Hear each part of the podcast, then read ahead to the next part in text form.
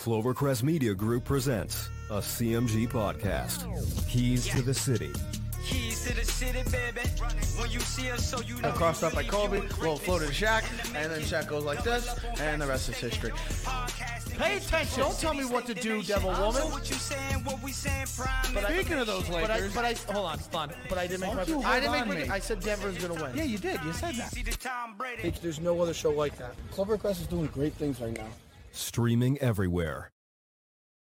Rocky Hill Accountants offers a unique, low pressure approach to professional and personal services, which is why they have an excellent client retention rate and are extremely proud of the high quality services that their firm provides. The executive team at Rocky Hill Accountants has over 35 years of combined experience in income tax preparation, bookkeeping, accounting, and IT crypto tax. They specialize in individual income tax preparation as well as trusts, estates, and gift tax returns. The tax deadline for individuals is May 17th. If you're one of the 50 million Americans who still hasn't filed, visit RockyHillAccountants.com.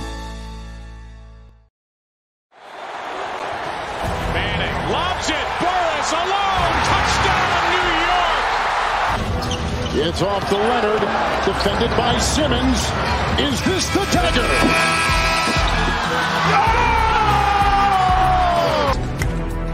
High fly ball, right field. Grossman back, track, wall, see ya, into the second deck.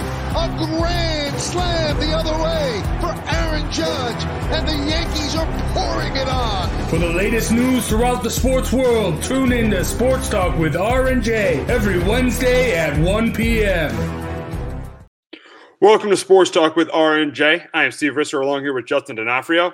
And last night, the Lakers pretty much saved their chances of playing in the play-in tournament. I mean, they were down ten points with seven and a half to go. They were down. They were down uh, five points with with five minutes to go, but they were able to win that game down late in the game. Uh, Wesley Matthews uh, gets that rebound, uh, gets the dunk, and then uh, then they get that three pointer in overtime, and they it was by uh, Tucker Thornton, and they end up beating the Knicks 101-99. A great great game last night. Anthony Davis had 20 points, Kuzma had 23, Julius Randle and Derrick Rose carried the Knicks. Derrick Rose with 27, and uh, and Anthony Davis with with with Derrick Rose with uh, 27, and then Julius Randle with 31. So I mean, I mean, a great game, uh, but uh, it was a very significant game for both teams. Because if you look at the Lakers right now, they're still in position to get that number six seed. I mean, if they can win out and hope, and if the if they can win out and the Blazers lose to the Jazz and, and Portland, they'll get that number uh, that number six seed. And for the Knicks, right now they're they have the number six seed in the Eastern Conference. So uh, because right now the Hawks are the four, the Heat are the five, and the Knicks are the six. So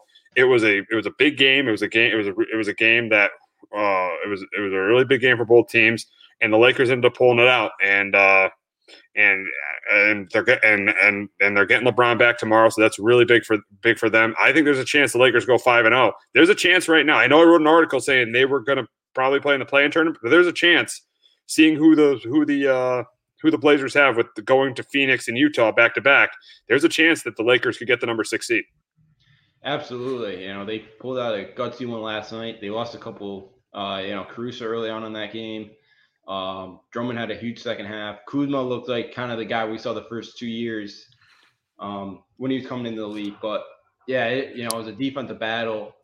And for the Knicks, it again, it, it's tough to kind of end a season here on a road trip. And I think, you know, it, you know, 16 road trip towards the end of the year wasn't the best timing here for because again, besides Rosen and Randle, the rest of the team had 41 points, and nobody could shoot besides those two. Um, yeah, it's kind of a missed opportunity. I feel like for the Knicks, you didn't have they didn't have LeBron. You needed that game after the Celtics just lost earlier on the night. So, I mean, Yeah, they, those- they, they, they won't be in the play-in. The, um, the Celtics aren't No, winning three in a row, row, and the Knicks aren't losing three in a row. So the Knicks are going to get into the top six. That that's the thing. The Yeah. question is, is will the Knicks will the Knicks be the four or the five seed? Could they avoid playing the Nets or the uh, the Nets or the, or the Bucks in the first round, which is big. Even not even even not playing the Heat in the first round is big too. I would love to have them have that matchup against the Hawks. Yeah, yeah, because yeah, the Hawks. Well, I know Young coming back and should be, but yeah, the Heat. Are, I know we'll talk about that game in a minute, but yeah, the Heat have been on, on fire. So you, the team you definitely want to avoid right now. Yeah, the Knicks are going to stay in that playing game, but yeah, you want to stay away from that kind of that six that sixty because now you know you're going to have to face the Bucks, and that's not going to be an easy matchup. Um, yeah, you kind of wanted that four or five match. I know the Heat are up there and playing well, but you kind of want to avoid one of those three super, the three big teams out there in the Eastern Conference in round one. Oh, absolutely, absolutely. And looking at and looking at the uh, Knicks schedule, uh, look at their schedule, remaining schedule. They got uh, the Spurs at home. They got the they got the Hornets at home, and they got the Celtics at home. So those are three really, really winnable games for the Knicks. And if you look at uh Miami's schedule, you look at uh, you look at Miami's schedule. They got the uh, they they got. I mean, let me see. They got the uh, six Sixers, the uh, at the Bucks, and at the Pistons. So that's a little bit of a tough schedule there because they got to play the Sixers and Bucks. And if you look at the Hawks, they got they got they probably have the easiest they probably have the easiest remaining schedule, probably easier than the Knicks. They got the Wizards without Bradley Beal, they got the Magic, and they got the Rockets. So I think how this thing's going to end in the Eastern Conference, I think I think it's going to go Hawks, Knicks, and Heat, and that's the way I want it. I want it. To, I don't care if the Knicks get the five seed. I don't care if they're on the road. That's the way I kind of want it. I think I think Hawks get the four, Knicks get the five, Heat get the six, but they could very easily be uh, Hawks Heat, Knicks. So it's going to be very interesting to see what happens in, in the next couple days between those between those teams. Yeah, well, I, I do think the Hawks are probably going to go three and zero oh here. Just with you know the Wizards, yeah, without Beal kind of you know there's not much left for them. I know, I know. Last or Monday night they only beat them by a point, so you know. Uh, but the Magics haven't played well at all the second half, and the Rockets stink. So yeah, they should win all three of those. The Heat, yeah, they've been playing really well, but it, it's a tough road. And for the Knicks, a three game homestand ended, I think they do bounce back and kind of go 3 and 0 and get that five seed. The Hawks four, I'm with you. And, and the Heat get to six. Um, with another, you know, he, I think, yeah, I think the Heat probably go down to Philly and probably lose at Milwaukee the next two games. So I do think the, the Knicks will find a way to get into that four or five game. Yeah, that would that would be crucial for them. Really, I think their only chance at a playoffs to win the only chance to win a playoff series is that they could beat the Hawks. I think if they play the Heat, they play the Bucks, and the Nets. I think they're going to lose in the first round. Yeah, I think so too. The way, yeah, I you know defensively that that Heat Knicks needed to be really fun because that's deep. Both teams are so good defensively, but I think that Heat just have a couple more elements. That guys that can just kind of score late in the game that I think you can trust more than the Knicks right now. So I do think yeah, the Heat would you know um, would be a tough matchup for me. And the Hawks, you know, I know Young's coming back. It's a young team, but the Knicks, I think, should be able to beat them. It'll be, it'll be a good series. The, neither team really has a lot of playoff experience, so it'll be really interesting if those two teams meet up. Oh yeah, it will. You know, two yeah, both teams are pretty young. They have a lot of inexperienced guys that haven't been there. So yeah, I think it definitely will be a really really fun series. Absolutely, absolutely. Staying in the Eastern Conference, and, and talking about the Heat, they got a big win over the over the Celtics last night, uh, one twenty nine to one twenty one. Uh, the game was not as close as as as uh, as as the score indicated. The Heat pulled away in the second half. They won twice against the Celtics, which clinched, which the Heat last night clinched uh, being in the top six. And with that loss, the Celtics are now going to be in the in the probably are more likely going to be in the play-in tournament. And they now lost Jaylen Brown for the season with a wrist injury. So uh, Justin, I asked the question. I think the obvious thing is we know if they get in the playoffs, they're going they're they're they're going to be one they're going to be one and done. But the big question is, are, can they even get out of the play-in tournament without Jaylen Brown? I, I, don't think so. It's a Celtics team that all year, even with Jaylen Brown, they have played down the competition. You know, I, I don't trust this team at all. Um, I, I'm kind of at the point where, you know, because I don't, yeah, I'm with you. I don't think they make a playoff run where they kind of have to change, you know, kind of blow, not blow it up, but fit, you know, um, kind of get rid of some of the core guys here to change things up because it's not working. I don't, I don't, I don't really trust the Celtics at all. You don't know what team's going to show up. Two big games at home is Miami, and they're just it was a pitiful two games. You know, yep. it's a Miami team that's playing better, but to give up 130 and 129, it's not a vintage Brad Stevens team. They're not great at defending the three point arc.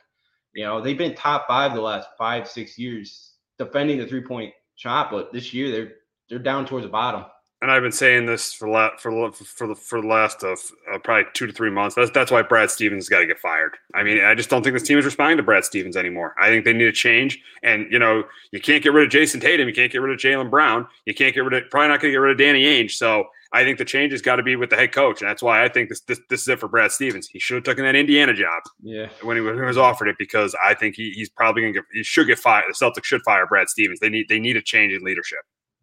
You would, yeah, you know, it I think they cause they usually gave him the five year extension a year or two ago too. So it, it's what it's like. Yeah, you probably you know you probably should because it's he's not the coach that's gonna fire you up. He's kind of like the, the, nice guy in the locker room, which this team do, doesn't need right now. They they kind of need a guy that's gonna push them right now. He's not he's not the yeller. He's not the screamer. So yeah, I think that I think the, the Celtics do need to go in different direction because Ainge isn't gonna leave. I thought about this before the Brown injury that they should that they should try to. I know Bradley Beal doesn't want to leave Washington, but try to see if they can get a package for Bradley Beal and include Jaylen Brown in that because I think it'd be great for them to get another shooter. I know they need a five, but to get another guard like Beal would be helpful for them. But that's besides the point right now. But yeah, I think they do need a change at the head coaching position. Absolutely. 35 and 34 this year is completely unacceptable for that team. They've probably underachieved more than any team in the NBA this season. Oh, absolutely. That that's a team I thought could be a top three seed in the Eastern Conference. Get back to get back to the Eastern Conference Finals and have a have a chance maybe to knock off the Nets, but you know they, they, there's absolutely no shot right now for them. Staying in the Eastern Conference, and we got to talk about uh, Russell Westbrook and what he accomplished, uh, passing Oscar Robinson for the most triple doubles in league history with 182. I mean, I'm not saying the guy isn't a really, really good player. I think he, I think he's he's, he's athletic. He's he, he plays hard. He plays he's hard every game. He's got a lot of intensity. He plays with great intensity. But my issue with Russell Westbrook is, do these triple doubles really translate to wins? That's my problem with Russell Westbrook. Do these triple doubles? I mean, he's not won a playoff series without Kevin Durant. I mean, he, and, and and and it's not like he didn't have chances to win playoff series. I mean, one playoff series he lost. Donovan Mitchell was the best player on the other side for the Jazz. The other playoff series he lost, he lost to Dame Lillard, which people are claiming that he's a better point guard than, which I think is ridiculous. I would take Dame Lillard any day over Russell Westbrook. So I, I think great, very good accomplishment that he, he, broke the record for triple doubles. But I think it's a little bit easy. I think it's it's not the hardest thing to get a triple double. Knowing the way the NBA is today, which you can't you can't uh, touch guys at, uh, you can't hand check anymore. So you were able to penetrate easier so to kick out to kick out to open shooters. So that's that's how he can get assists rebounds. And some of those rebounds, I hate to say it, those are fake rebounding numbers. Those are fake. Those rebounds are fake.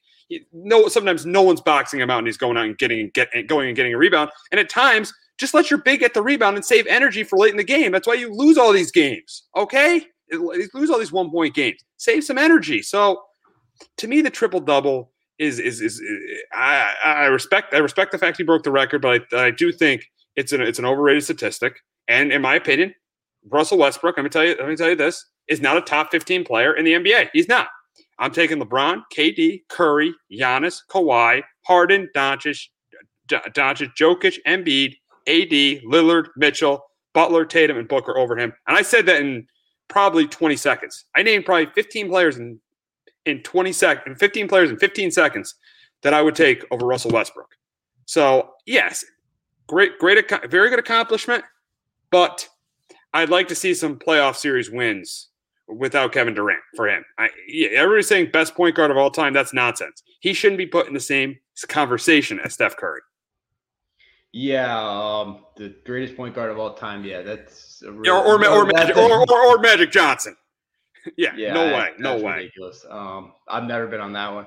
I, I agree. I don't think he's a top 15 player. I when you're talking about your list, I was I I do I take everybody that was on your list over over Russell Westbrook yeah, it's you know, yeah, I'm not trying to take anyone away from him, but yeah, you know, again, it, I know he's been doing it for a while, but yeah, you have a guy like this year, Bradley Beal, that you just kick out to.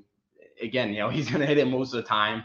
You know, you've had KD, you had James Harden for a bit. Like, yeah, he's had some really good shooters that he's been able to do it with, and yeah, the rebounding numbers. Yeah, I mean, you saw you saw what, yeah, yeah, he's throwing boxes out, and you saw what Steph Curry did when he had the shooting guard as good as Bradley Beal.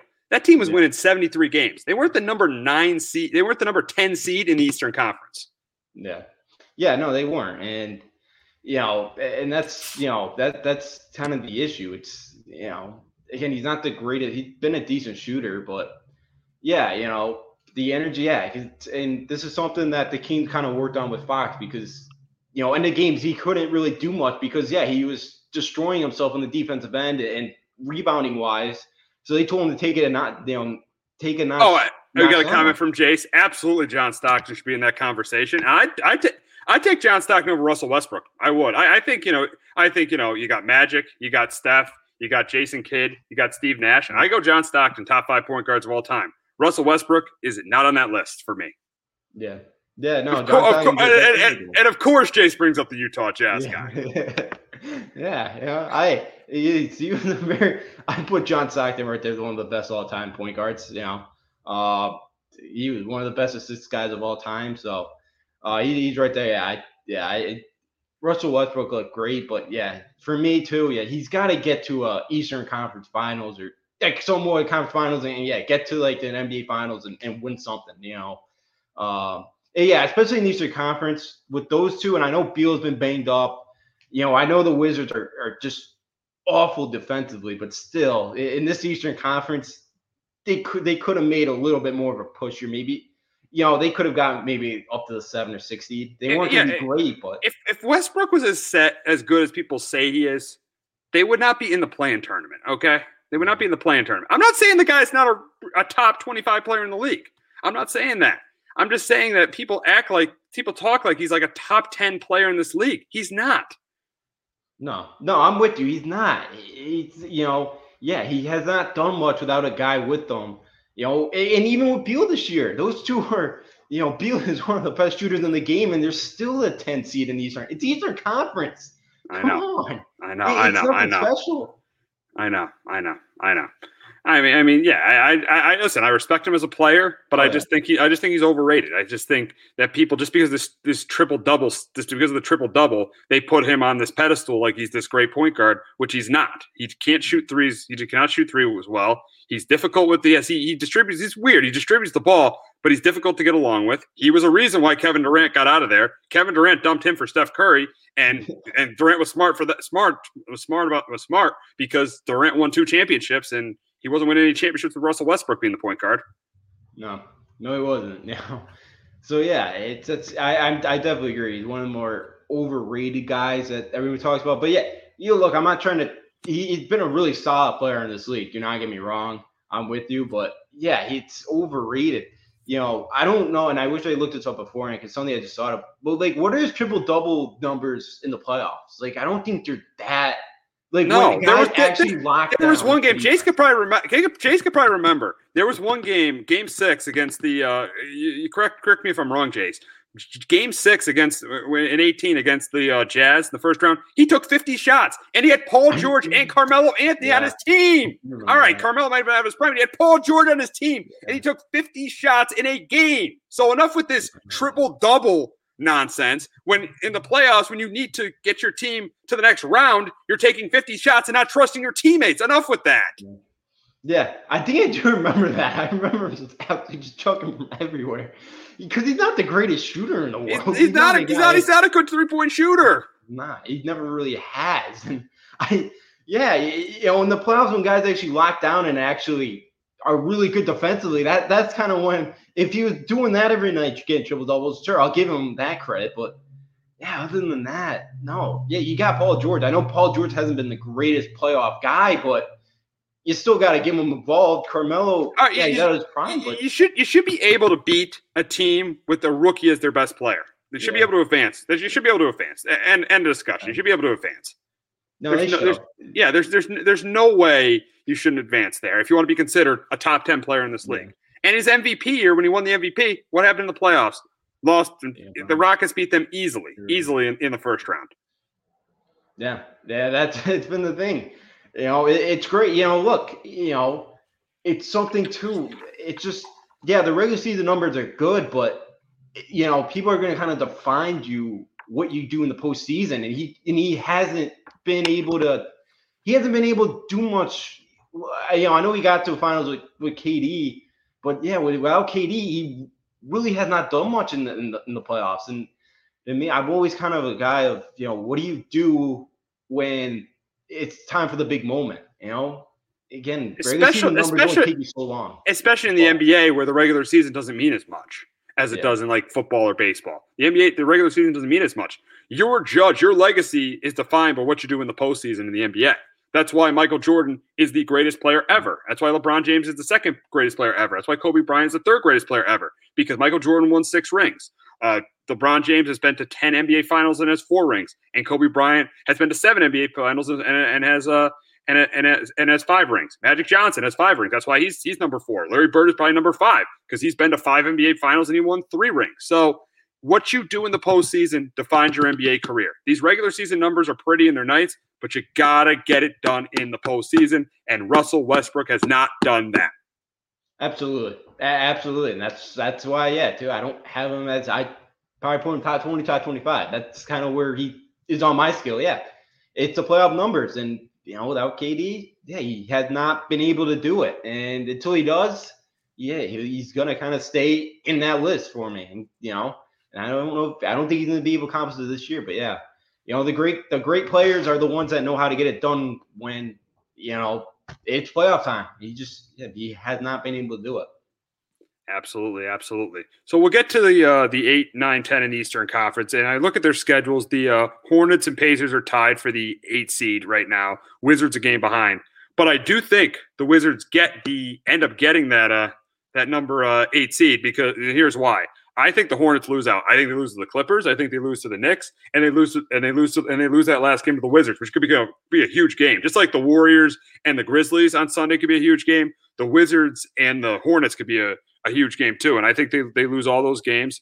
I think the Pacers uh, lose to the Bucks and Lakers and uh, and beat the beat the Raptors. So that's so that would that would put them at uh, 34 and 38. And I think the Wizards uh, lose to the Hawks, but they beat the Cavs and the Hornets. That would have them. The, both those two teams would be at 34 and 38. The, the Hornets would be at 33 and 39. So I think the uh, I, and the Wizards have the tiebreaker over the Pacers. So I got the Wizards, the eight seed. I got the Wizards playing the Celtics, and I got the uh, the Pacers playing the Hornets next week.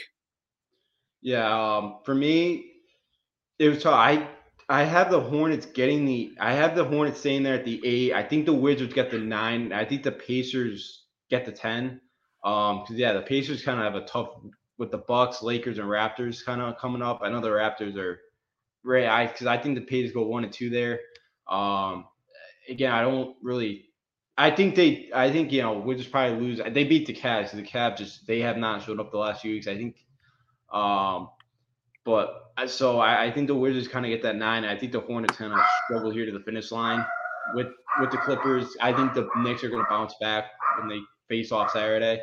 Um, but I could kind of see the Wizards maybe winning a game the playing round. Uh, now. Um, but yeah, so I, I so I have it as um Hornets or what do I so Pacers eight, Wizards nine, and I think Hornets ten. Oh, so you got you got you got it the same way I do. Wizards, Pacers, yeah. Hornets. You got the same way as me.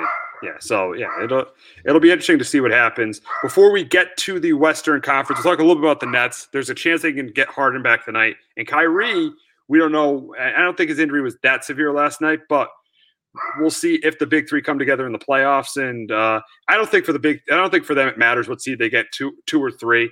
I still think when healthy, and I've said it all year, this team is the best team in the Eastern Conference, and this team will get to the NBA Finals. I don't care how many games they they play together. I think this is the best team in the Eastern Conference when healthy. Oh yeah, one hundred percent. You know, it's gonna be nice for them to get Harden back. You know, I think yeah, I think you know, I know yeah, I don't think chemistry is gonna matter. I know the Sixers are good. You know, they they've been great all year, but they I just don't think that they have enough. They they won't have enough. I would love to see. I want to see Giannis get to the finals, but they they don't have enough around them. Um, you know, again, they may be able to avoid. You know, I the Heat defensively could maybe slow them down, but I, I don't think enough. I don't think they'd be able to do it in a seven game series though. But maybe a best of three, maybe, but it's best out of seven. I don't think that's gonna happen. If the Heat get you. Yeah, if the Heat get the five seed, I think they win their first round series, and I think they beat the Sixers. I think it ends up being Heat Heat Nets if the Heat get the five seed. I think they make another run. I, I could see it. They're they're really coming along right now, and you know you know, they they heat again. I they love kind of playing that underdog role the last few years. I, I could I could really see that happen. I I, I picked them to beat the Bucks last year in, that, in the semis. Oh, uh, here here we go with Jace. His, his his his big man comment now. Embiid would completely dominate the Knicks inside inside the seven. B would have to completely dominate inside. Yeah, he would. And even if he has a big series, they won't have they won't be able to score enough points to keep up with the with the with, with the Sixers with the Nets. The biggest mistake the Sixers made was they didn't trade for James Harden. If they traded for James Harden, they would be right there hmm. with the Nets because then you would have Harden and you would have Embiid and then you would have Durant, then you would have Kyrie. And I think they would. I think if the Sixers traded for Harden, they'd be the best team in the Eastern Conference. But they didn't want to get rid of Ben Simmons, who can't shoot threes, and so if they play the Nets, they're they're probably going to lose in the playoffs. The, and if they lose in the playoffs, it'll all come back to January where they didn't go trade for James Harden.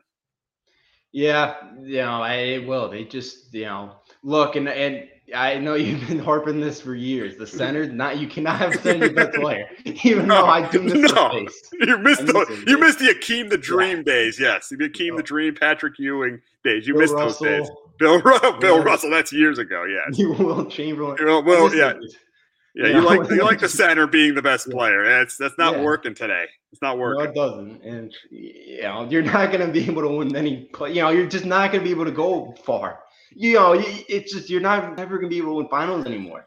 You know, I hate it, but it's just it's the way it is nowadays, and that's yeah, it's going to hurt the Sixers. I don't know why they didn't want to pull the the trigger on Ben Simmons. Uh, you know, I guess they want to be loyal to him, but loyalty really doesn't matter. Yeah, loyalty is going to get you knocked out in the second round of the conference finals. Not going to get to the NBA finals. The Nets Yep. weren't loyal to you know Caris LeVert. They weren't loyal to Jarrett Allen. But now they got James Harden. They got the ticket that's going to get them to the NBA finals if all three of those guys are healthy.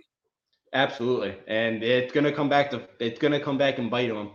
And yeah, as you said, it, it could be the Heat that bite them instead of instead of the Nets. Yeah, they just you know they, they have some nice pieces around, but it would have been nice to get one of the best players in the game, James Harden, and it, it's definitely gonna hurt. And um, I and as long as the Nets are healthy, they're playing well. I just don't know how you can stop them enough in, in four games. I just I just don't see it. Maybe a game or two can slow them down if they get a good defensive team, but I don't see it other than that being able to do it in the best of seven. There's just no way. Nope, nope, nope, not at all.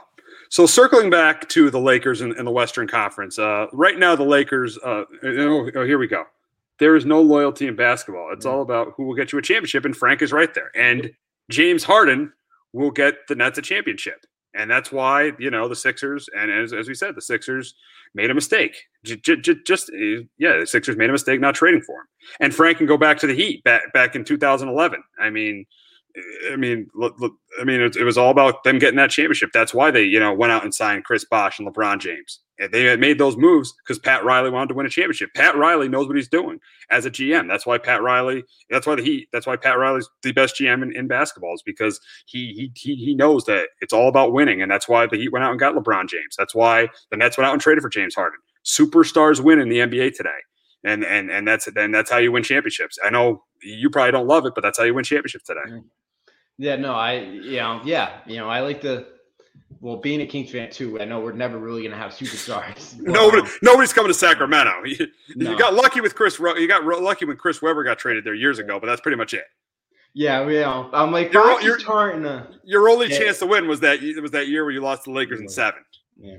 Well, that's Yep. another story for another day. what happened there? Yeah. it is. Yeah, and we have not been the same since. you Yeah, know. yeah. Uh, first, first, first, four game road trip we've won since 05, 06. Oh wow! That's, how, that's how long it's been. Wow! We Wow! just did wow. that last week, so that- Wow, wow, yeah, that's crazy. But Yeah. yeah. it's it's you gotta have superstars. It's it's the only way, and that's why every year it's it's a big market team. That's why you don't see the Sacramento. That's why look, the Jazz are a great story, but they're not a big market. You know, I'm like they can't get another super. Yo, Rudy Gobert's a, a nice player. They they have some nice pieces around, but you need that second superstar, and I know. You don't that's why. it. That's why. That's why. That's why they'll get exposed. That's why that team will get exposed in the playoffs if they have to go against the Lakers or the Clippers. They'll get exposed. Yeah, A- and I, look, I always cheer for I always cheer for the little guys. So I'll be cheering for for Utah and, and Phoenix and all those in Milwaukee. But it just you know it's tough to compete, and you, you got to be able to for those teams. It's got to be drafting and just you know finding guys under the rug. You know, and yeah, it's it's all about the superstars, and and and for this too for Philly, it's it's such a passionate fan. You know, they're passionate about all their sports. So you would think you know, that front office would be hungry to go get James Harden. It just, you know, They didn't want to trade. They, they still believe Ben Simmons is going to be great, which they're wrong about because he's, he's he's only good. He's only going to be good. He's not going to be great. They just think Yeah. Ben Simmons is going to be great. That's the problem there. Yeah, know, because um, unfortunately, unless he some somehow develops a three point shot, I know we've been saying this the last few years, but again, I just I don't think that's coming anytime soon. Doesn't seem like it. Yeah, yeah. I just it's yeah, he's never gonna be a superstar superstar guy to help out Embiid, and they missed their chance. Nope, nope, nope, not not not at all, not at all. So heading back to the Western Conference, looking at the Lakers right now. Look at their last. Now that they're currently the seventh seed, and looking at their at their final three games, they got the with LeBron back. They got the Rockets tonight. They got they got uh, then they go to Indiana and they go to uh they go to New Orleans. I think they win all three of those games. But here's here here here's the thing. I think Portland loses to Utah tonight, but I think they beat Phoenix because Phoenix hasn't been playing well. I think they, I think Phoenix is a little bit fraudulent for being a number two seed. I think that team, if they get the Lakers in the playoffs, they're definitely losing to the Lakers. I'll guarantee you that right now. The Lakers will beat the Suns in the first round if they play.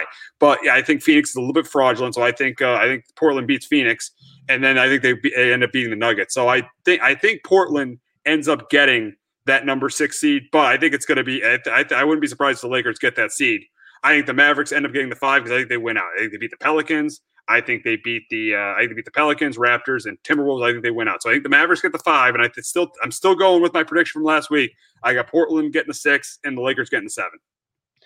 Yeah, I'm with you. I the Mavericks should be able to win out. You know, as long as they show up, they should be able to beat the Pelicans the Raptors, it sounds like they they they're done in my you know done in Orlando. They're ready to go home. And the Timberwolves, they should be yeah. They the Mavericks should be three and all.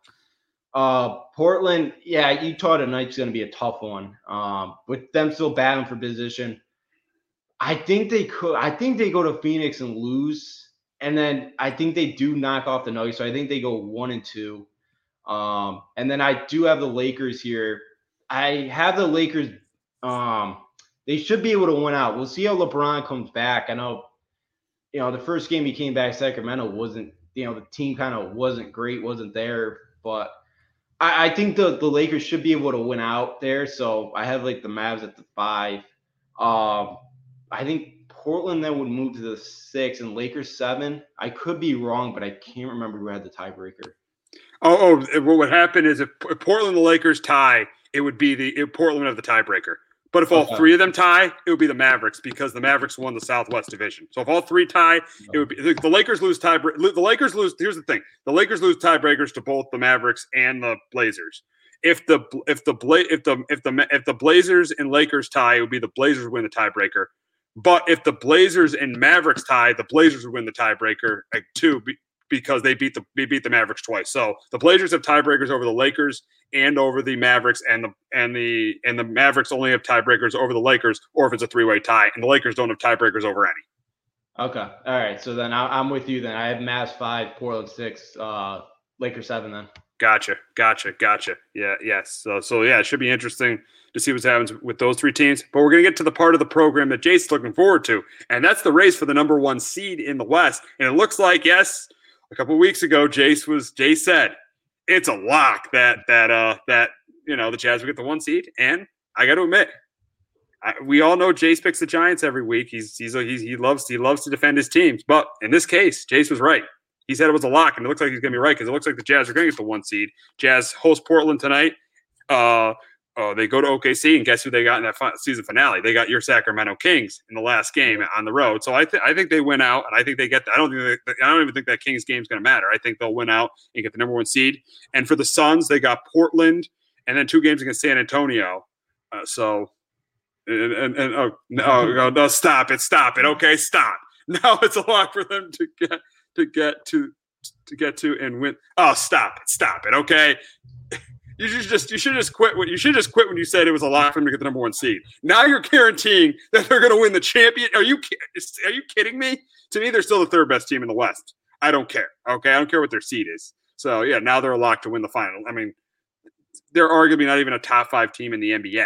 I mean, you probably could you probably could take you know the the Lakers, the Clippers, the the Bucks, the the Nets. All right, maybe I maybe I put them over the Sixers. Maybe I put them five, but still, now Jace is saying it's a lock for them to to, to get it in, in the finals and win. Uh, he should. He, I, I tell you, I, I just had to say he should have stopped when he said it was a lock for him to get the number one seed. That, that's that's all I'm saying there. That's all I'm saying there. But yeah, so so for the Suns, they got Portland's and San Antonio twice. So I think it's Jazz one, Suns two. I think it's pretty obvious. Yeah. Yeah, it is. And I'm with I see Frank's comment. You know, I hope the Lakers don't go anywhere. I'm with you, Frank. I, I hope so too. I hope they get bounced in the play-in round. That that'd be great. Uh, that'd be great to see. Frank, you could hope the Lakers go, don't go anywhere, but if they get healthy, that's the best team in the Western Conference, clearly. Yes, mm-hmm. the play in tournament definitely could help them, but if they get healthy, watch out. That's the best. That's the best team in the. You, you put LeBron back on that team. You get Dennis Schroeder back, and then you've got obviously Anthony Davis. Oh, here we go, Jace. If they don't make it that far, you're going to have to eat that. Oh, Jason will be eating that humble pie. I, I guarantee you, Jason will be eating humble pie about the Jazz not getting to the NBA Finals. I guarantee that's that's going to happen. Jason will be eating that humble pie. But yeah, going back going back to the Lakers, yeah, if, they, if they're healthy, this is the best team with LeBron, AD. They got Schroeder back. Obviously, you got you got Harrell coming with the bench. You got Andre. You added Andre Drummond. I know the chemistry might not be there, but talent wise, this is the best team in the Western Conference. I know you could eh, people could you could hope they don't go they don't go they, they, they don't go anywhere, but they're the best team in the Western Conference if, if everyone's healthy. Yeah, when they're healthy, yeah, there, there's and, and, and you hope that and you and you hope they don't either because you're a Kings fan and you can't yeah. stand them. Yep. No, I, I cannot stand the Lakers. But yeah, going back to the one two, please don't lock it up, Jazz, until Sunday or after Sunday. Like make that King game matter. So get beat by beat us by 50 again, like a month ago at home. That'd be nice. That'd be nice to end the Luke Walton era. That'd be be a very nice. Yeah, you, yeah, you want Luke Walton gone. Oh yes, I've been wanting Luke gone the minute we hired him. I've been praying. So yeah, hopefully that comes this weekend. But uh, yeah, I, I, think it's a I think it's a lock. I don't think that King Ding's that King Ding's gonna matter on Sunday. Um, they're already up two games. I don't, you know, I don't see the Jazz losing tonight. And OKC, the, you know, again, I saw them last night play the Kings again. They're not good. They're tanking. They're they're they're done. So I, I don't see them losing either either three of those games. So yeah, it's it's pretty much locked up. The Jazz will get that one seed. All right, to wrap up the NBA, we got the eight and nine seed, which is that's a little bit under. That's an underrated race. The eight and nine seed in the uh, in the in the Western Conference. I mean, even the Eastern Conference is such an underrated race because if you get the nine seed, you got to play a game for your season. If you get the eight seed, you got a chance to get the seven seed. So it's between the Warriors and the Grizzlies for that eight nine seed. Warriors got the Pelicans and the and the Grizzlies at home, and uh, and and the and and guess who Memphis has two games in a row at home. Uh, it's uh, it's the um Rockets, right? Or no, no, oh, yeah, it's, no, Kings, it's Kings, your Sacramento yeah. Kings, Kings two, two games in a row. They got your Sacramento. Kings two games in a row. So I think they win both those games. I think Sunday's game is going to be for the number eight seed. I they play Sunday at Golden State. I think that game is going to be for the number eight seed in, in the Western Conference. So I think that that that game's in a normal year that game would like before the playoff to get into playoffs. Yeah. It would be a one and done. It would be, be pretty much would be the winner would the winner would go to the playoffs, loser go home. But now you know with the play-in tournament, uh, uh, they, they would still get in. So, uh, yeah, yeah, I think that's going to be a huge game on Sunday. But I got the Warriors getting the eight and the Grizzlies getting the nine. Yeah, I'm with you. I, I got I have the Warriors finishing eighth. Um, they should be. I think they do knock off the Pelicans again. You know, without Zion, they should be able to knock them off. Um, and I think they at home. I think they should be able to take the Grizzlies.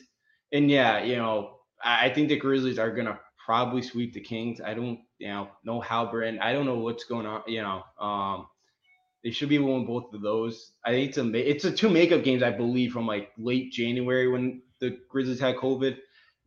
The one interesting thing about that game though is it's the first time they're meeting. I don't remember if you saw the seat back in January. I think it was in January when Jonas Vankalu- Vankalunas uh, Valanciunas um, ripped down. Yeah, Valanciunas ripped down um Cheka Mata at the Kings. He kind of ripped them down and he, he was out for a while after a dunk. So I don't know if there's gonna be any bad blood because he was out for a while. Um, because I, I don't know if the Kings are gonna kind of, you know, I stand up for what happened that game. I, I don't really know. Um, it was a while ago, but again, I, I don't think the Kings have a chance with the Grizzlies playing for a playoff spot right now. Um, so yeah, I think the I think the Grizzlies go two and one. They just can't. I don't think they knock off the Warriors. No, I, I yeah, I, I, I, think I think Steph Curry's on a roll, and I think I think I think it would be great to see that Warrior Laker matchup in the in the first in the in, in the play-in. I would love love seeing that Warrior Laker matchup. I think everybody wants to see that. Yeah, that'd be that'd be a fun one. That's you know, I'm like because if Klay's healthy, obviously they, that could be like a Western Conference Finals matchup. If, you know the words are healthy. So yeah. Oh, absolutely. You know, oh, absolutely. yeah. You get that in the play-in round, yeah. It's, it's like a bonus right there. So oh, that's that's another a big one. That's another team that would be better than the Jazz if Klay Thompson was healthy to let Jace know. Yeah, yeah, they, they probably would. Oh man, yeah, yeah, having that Klay Thompson back, another superstar for that roster. But yeah, so yeah, that that would obviously be fun if it shakes out with the Lakers and Warriors being the seven eight. Uh, yep, yep, yep, yep. So yeah, it should, should be really interesting to see what happens in the NBA. I mean, I mean, I, am I'm I'm really looking forward to the play-in tournament next week. So so I mean, it's going to be a fun last week of the season, and the play-in tournament should be great, and we'll definitely be talking about that next week. But we got Tim Tebow back in the NFL, and the NFL schedule is coming out tonight. But before that, we got a promo from Clovercrest Media.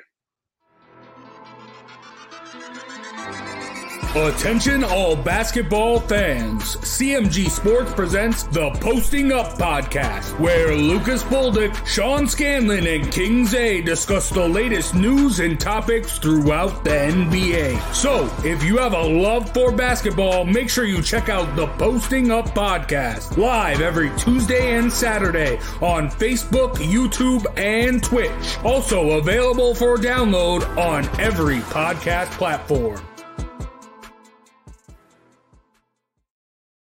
That is the Posting Up podcast every Tuesday and Saturday. Check that out. Jace, uh, Sean, Isaiah, and Lucas. Check them out every Tuesday and Saturday. Posting Up podcast. You're going to want to hear them all the time for the next two months because they'll be talking NBA playoffs. So make sure you check that out. Posting Up podcast every Tuesday and Saturday here on uh, here on Clovercrest Media. So so uh, before we get to the NFL schedule, we have to talk about this. You know, Tim Tebow is back in the NFL.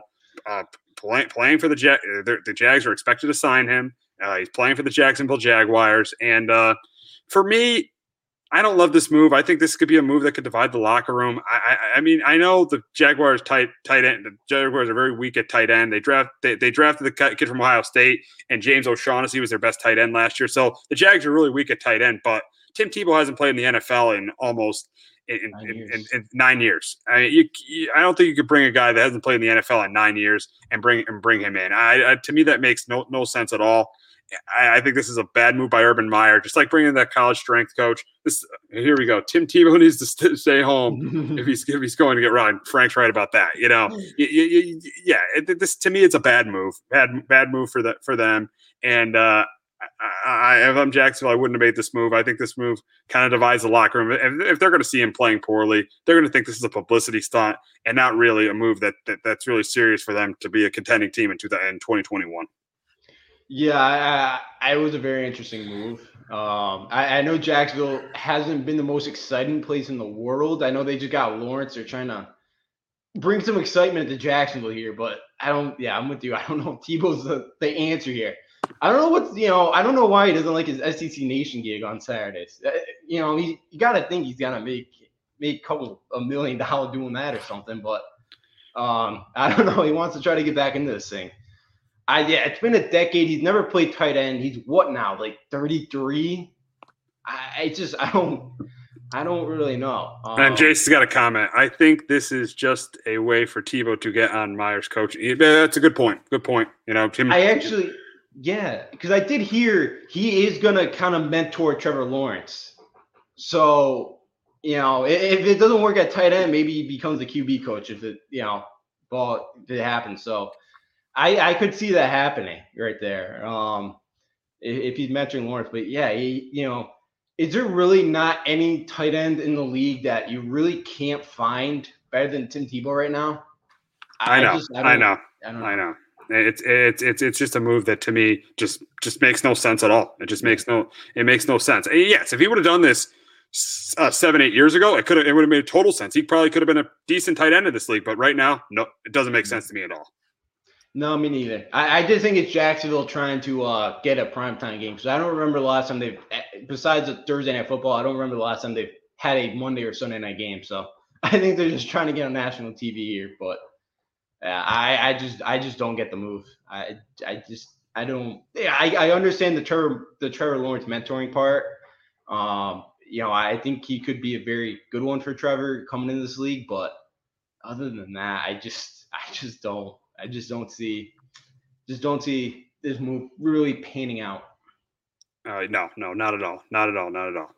Now going to an AFC South team that made a move that made a move that could make them Super Bowl contenders, and that's the that's the Colts going out and signing Eric Fisher. I know he's coming off an Achilles injury. We don't know if he's going to be healthy for Week One. We don't even know if he's going to be ready. But this is and Eric Fisher is not a great left tackle. He's a good left tackle. He's not a great left tackle, but this is a move with Castonzo retiring. It definitely definitely makes the Colts.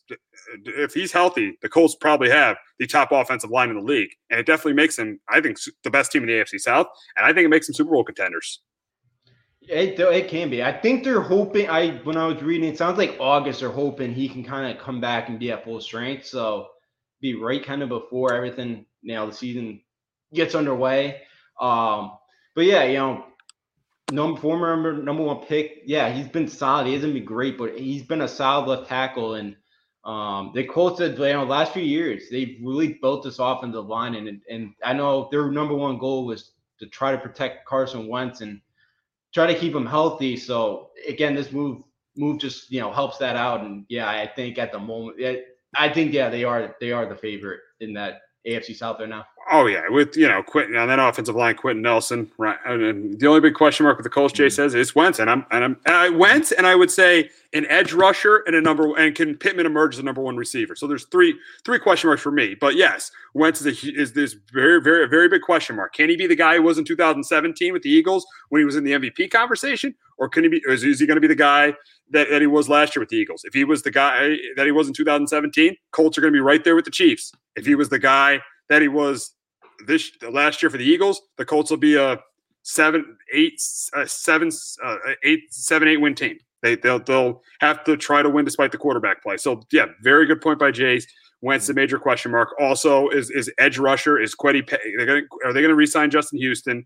And they, they did draft uh, Kwity Paye, so are they going to be able to get a, a good uh, uh, get a good outside pass rush? Because do have a good inside pass rush with uh, DeForest Buckner. So are they're going to get a good outside pass rush and uh, can Pittman emerge as the number one? Those are the big question marks for the Colts. And if those, all those questions get answered and, and, and, and everything pans out, this team, I think this team can compete with the Chiefs because don't forget, 2018, they beat the Chiefs in their house with Patrick Mahomes, with yeah. Jacoby Brissett at quarterback. Yeah. Yeah. You know, that defense has been really, really good.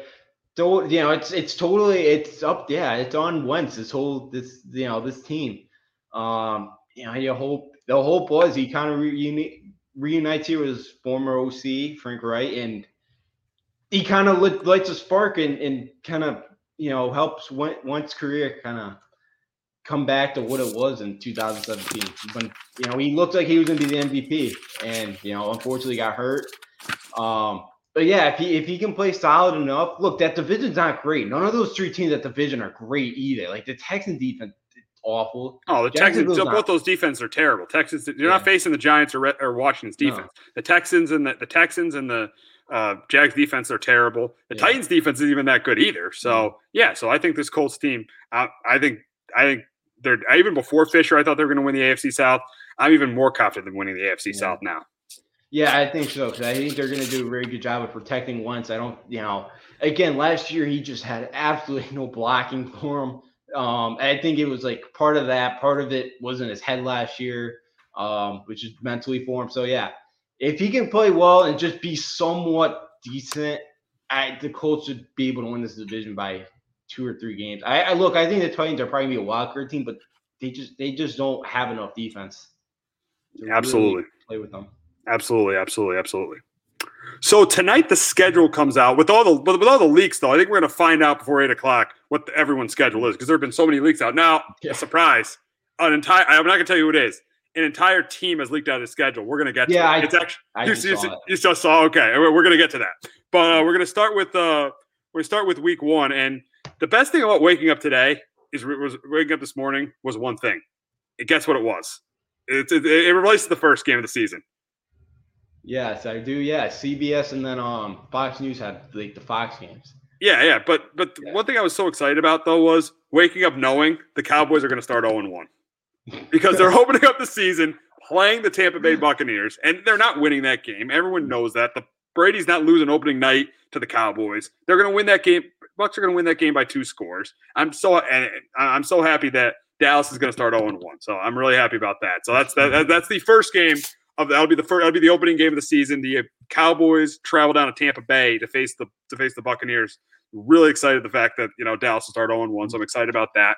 And we look at some of the other notable games from Week One. You know, we got uh, the Bills and the Steelers, and the, the one the one o'clock. So we got the Bills and Steelers. Got the Cardinals and the and the and the Titans. We got you know Kyler Murray against Derrick Henry. Got Sam Darnold facing his former teams. We got Sam Darnold and Zach Wilson going in, in Week One. We got the Panthers and the Jets.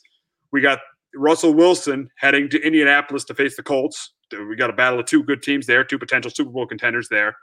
And now, and now, now we go to the four o'clock games, and and, and the, the four o'clock because there's two four o'clock games. Fox and CBS are both doing doubleheader weeks. You, I think they are going to do it twice this year, week one and week 18. But they have two doubleheader weeks, and the first the first the uh, doubleheader week on on CBS. We, we know we know for sure Nantz and Romo will be at this game, and that is the uh, Browns and the the Browns and the Chiefs. So the Browns with their with their roster, their really good roster, go to Kansas City where they were eliminated in the playoffs. That'll be the week one 425 CBS game with with with Nantz and Romo.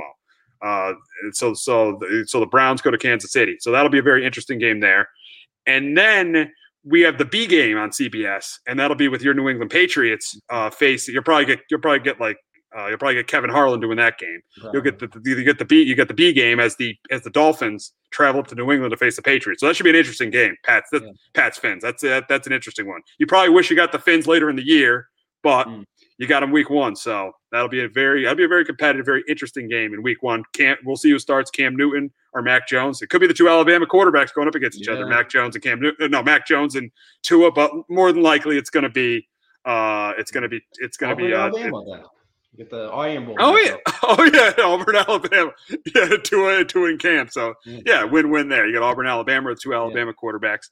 And then we got the the two Fox games at 425. And we don't know where Joe and Troy are going because if Aaron Rodgers gets traded to the Broncos, and I think they did this on purpose. They put they put the, they put the Broncos and Giants at 425 because if Aaron Rodgers gets goes gets traded to the Broncos, we know Joe Joe and Troy will be there week one as the as the Broncos face the Giants, and then the Packers and Saints is another 425 game that that day as well. So, it, I, but I I know the schedule makers did that on purpose. They put they put the Broncos in the 420. They put us playing. They put the Giants and Broncos in the 425 spot because they have a feeling that Aaron Rodgers is going to get traded to the Broncos. But we'll get to that. Well, that, will be that'll be a story for the next couple weeks. But yeah, so that's why the Packers and the Broncos are in that 425 slot on Fox on, on in Week One. And in the Sunday night game, we got the Bears and Rams. I love to see it be Justin Fields against that Rams mm-hmm. defense, but I got a feeling they're gonna they may take it slow and, and start Andy Dalton. But if they want any chance to win that game, you got to start Justin Fields against the Rams. I hope. And then uh, Monday Night Football, the Raiders first game in Las Vegas with fans as they host Lamar Jackson and the Ravens. Yeah, you know, so I, am actually very. I actually don't mind that they're getting rid of the doubleheader on Monday night. I, no, no, that, that's really, great, great move, great move. Because yeah. no, no, nobody, nobody watches that. Does anybody? If you're if your team's not playing, do you watch that second Monday night game? No, really? Raiders. I may watch the halftime because usually the Raiders. Yeah. But like even my dad falls asleep at half. Like he doesn't even really. You yeah. know, it's tough on the East Coast. You can't really watch the full entirety of that game. Um, but yeah, so I'm excited there. I'm excited to kind of see the Raiders with fans. Um, Sunday night game, you know, look, you know, with Pace and um, which is, you know, you would think with this, with their jobs on the line there, you would think you would put Fields in there now. Um, but you know, it'll be interesting you know, um, Pats. It's very weird to have the Pats kind of be the B game here at a 4:30 game. It's weird, but when, when you go seven and nine and miss the playoffs, yeah, now, now, now, now, you're now you're the B game. Sorry, you're the B game now. Yeah. you you missed. You go seven and nine, mm-hmm. you miss the playoffs. You you know you don't you don't resign Tom Brady. You're now the B game. You know. I, and, and, you're facing a team that hasn't won a playoff game. You're facing Frank's Miami Dolphins, who haven't won a playoff game in 20 years. You're, yeah. you're the B game. You got to live with it. You know, Browns got a great roster. They got, Chiefs got Mahomes. They're, they're Mahomes is getting Mahomes is getting Nantz and Romo now. Nantz and Romo are getting away from the Patriots until they start winning again. Yeah, unfortunately, uh, I don't know. They actually they don't play the Chiefs at all this year. I don't think either. So yeah, no, because the Patriots came in third and the yeah. Chiefs came in first, and, and the division don't play each other. That's why. Yeah, they played every year because they always came in first. Now the Patriots came in third and the Chiefs came in first, so they're not going to. And the divisions don't play each other, so they're not going to play this year. Yep, it's a it's an odd thing this year. So a little bit easier to schedule when we kind of look at it, but yeah, you know, so could there. Um, you know, there's some good one. I'm excited. First play of the game, Sam Darnold. Do you think that Christian McCaffrey for an 85 yard screen touchdown? That'd be that'd be that'd be crazy. That'd be crazy. That'd be crazy. That'd be nice to see if that happened. Yeah, that would. But um, so that, that I'm excited for that one. Cleveland and KC. You know, Cleveland had the ball there late in the game with a chance to win. You know, Cleveland Cleveland had them. So um, I'm excited to see that one at 4:30. There's some good Week One games. Usually, sometimes there's only like one or two games you kind of get excited for, but there there's a couple this year. I'm really, you know, Week One there's some good games, and we're gonna kind of find out a lot. Like even the Cowboys and Bucks. You know, uh, uh, no, but I'm saying the storylines of you know how does Dak look in his first game? Oh back? yeah, okay, okay, yeah, gotcha. You know, oh yeah, yeah. How yeah. does you know, has Dallas defense improved at all? Have yeah, they that, gotten better? Good point there. Good point. Good point. You know, so that's I'm kind of the storyline. Yes, I think Tampa's probably going to put up 40 on them, but you know, I think we're going to kind of find out how this Cowboys seems any different from last year. You oh, know, yeah, on the yeah, defense yeah. of the ball. Like, so, like say if say if they're close, they they lose like a 35-31 kind of game, then you're thinking, okay, the Cowboys could be could be a really good so team this year. But like if they lose like 35 to 13, then you're like pretty much same old Cowboys. Yep. Yeah. Because you know that Tampa defense would be tough. So you know, yeah, they they have a lot of offense, but. Jace's comment. I was playing Tampa. It's like Clemson playing the Citadel. it's, it's a tune-up game. That's funny. That's funny. I like to hear trying to say tell that to Jared. I like to hear what Jared's reaction would be if he if, yeah. if he told him that Clemson played. Uh, Tampa uh, is like the Citadel, like Clemson playing the Citadel. A tune-up game. That's a funny one. That's a funny one. Yeah. It is. Clemson tune-up game this year is uh, UConn. So. Oh wow! Oh wow! Uh, oh wow! Wow! Wow! That's a tune-up game, but um. Yeah. Yeah, know that, that's a good one, Jace. But uh, yeah, you know, and, and De- look, Vegas made no Sunday because I don't know if you saw the lines. It came out like an hour before we started. Denver's a one-point favorite now at New York, which you I know, think, I which I think with Drew Lock is ridiculous. I think that's absurd with Drew Lock at the quarterback. I know Denver, you know, they'll have Von Miller back, they'll have Courtland Sutton back. They drafted Patrick Surtain, they got Kyle Fuller, but I think that's ridiculous that we're not that the Giants aren't a home favorite against the Broncos with Drew Lock at quarterback. I think that's a little bit absurd in my opinion.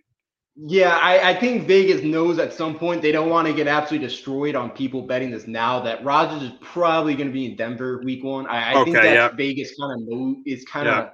thinking he's going to be there. And then yeah, you know, like the first game without um Rodgers, you know, how does if if it if it does happen, you know, Jordan Love going up against you know going up probably against Jameis Winston, like two quarterbacks here that are kind of replacing legends. And you know how you know how does it go for both those teams? So yeah, there's you know there's a lot of interesting storylines here week one, which you usually don't have. And, and, you know, like I'm really excited for obviously I, am excited for football to happen, but there's extra excitement, I think, with all the storylines. Yeah, and I think they they've worked it out, like with Darnold playing playing his old team with the Jets, with with uh w- yeah, with the Cowboys playing the Bucks. I think with yeah, with all the the interesting storylines, I think, and, and, with the Browns going back to Kansas City, I think they they set it up this way, to, and they sometimes set it up this way in Week One, but they set it up this way to get people really excited. I think. Yeah, and, you know, I know they they kind of had it, you know, this morning, kind of releasing it on Good Morning America and Fox with Friends or something. I think it was called. Like, yeah, like they're really trying to hype up the schedule, which I think they're doing a really good job with. Doing a great job of it. Great job of it. Yeah, you know, and I know the NFL takes every advantage they can, and they definitely done it here. And yeah, when the Week One schedule came out, it, you know, it's it's yeah, there's a ton of storylines, and obviously you're always excited for football in Week One, but I I do feel like there's more excitement for me after kind of seeing the schedule this morning that um with all the storylines because it seems like every game has somewhat of like a, an intriguing storyline. Exactly. Absolutely. Exactly. Exactly. Exactly. So we're gonna go to some of our not- notable games uh, that aren't that aren't from Week One that that that were that were released, and uh, obviously the first one is the Pats and the the the, the, the Bucks and the Pats. We'll reveal it Sunday night, October third in Foxborough. And let me tell you something. That stadium, every single Patriot fan should be cheering Tom Brady. If there's a Patriot fan that's booing Tom Brady, I have no respect for that fan at all at all. There should be no Patriot fans booing Tom Brady. Every Patriot fan should be cheering for Tom Brady on October 3rd. There's no excuse for any Patriot fan to be booing Tom to be booing Tom. There's no excuse for any Patriot fan not to be cheering Tom Brady on on October 3rd. Every Patriot fan's got to be cheering him. I could see maybe booing Gronk because he took that year off, but Brady, no way. No, no way. I don't. I think if you're a Patriot and you boo, you should be kicked out of Gillette Stadium for life. You should be banned. I know people were burning his jersey the night they lost the Titans in that playoff game. There were people in the parking lot I saw burning his jersey already. Wow, so wow, wow, those fans. I hope are not welcomed in. I'm hoping.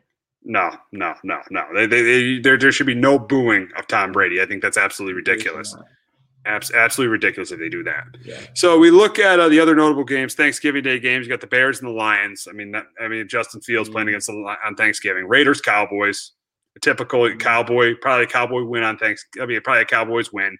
And then you got the uh, Bills and the Saints, which is I think it's the most interesting game on th- interesting game. You got the Saints roster against Josh Allen. I think that's the most interesting game on Thanksgiving. And usually that's the game you fall asleep after. We didn't have that that game this year due to COVID, but that's usually the game you fall asleep after. I think that, that, this is that's the game you got to stay awake for this year. That Bills Saints game.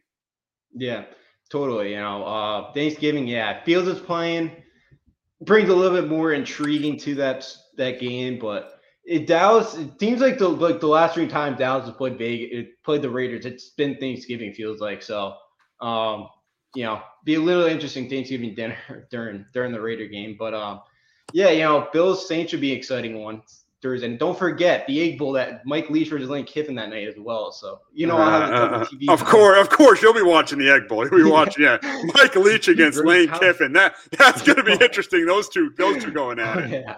Oh yeah. So Did they play you know, last year, or was, it, was this the first time? did. No, they did, but it wasn't Thanksgiving weekend. It was like middle October, maybe. Oh, they the- the Egg- early, I think. But oh yeah, Mike. played Yeah, that'll be interesting. Mike Leach and uh, Yeah. Lane Kiffin going at it in the Egg Bowl. That that'll that'll be Yeah, interesting. interesting coaching matchup. Oh yeah, the- definitely.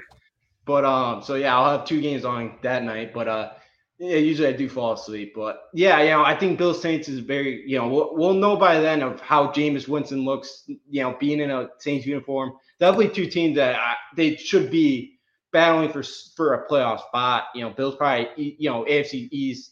Saints probably not going to win the South, but will definitely be in the wild card hunt. I think they still will make a wild card without Drew Brees. That roster is good enough. So yeah, you know, it's always that third game that's usually the one that is very exciting on Thanksgiving. Yeah, yeah. It usually it usually isn't the most exciting game, but th- this year I think it's going to be Mm-hmm. really exciting. Yeah, it should be. I think it's going to be a uh, could be it could be a shootout with those two. Absolutely, absolutely. So, and then Christmas Day, we got the Browns playing the Packers. So you never know. It could be the Browns against Aaron Rodgers. We don't know what's going to happen there. Yeah, that would be a fun one if it's Packer. If if they do have Rodgers, um, definitely that that would be another fun one. Even with Jordan Love, I again I think the Packers roster is good enough that it will still be a good game. Um, you know, it's it's crazy. Cleveland's got all these big games now, but they they they're a good team now. You know, they they figured it out. So that'll be another two teams that are kind of going down the stretch run here, looking for the playoffs. So it's another really interesting game. Absolutely, absolutely. Now we got breaking news.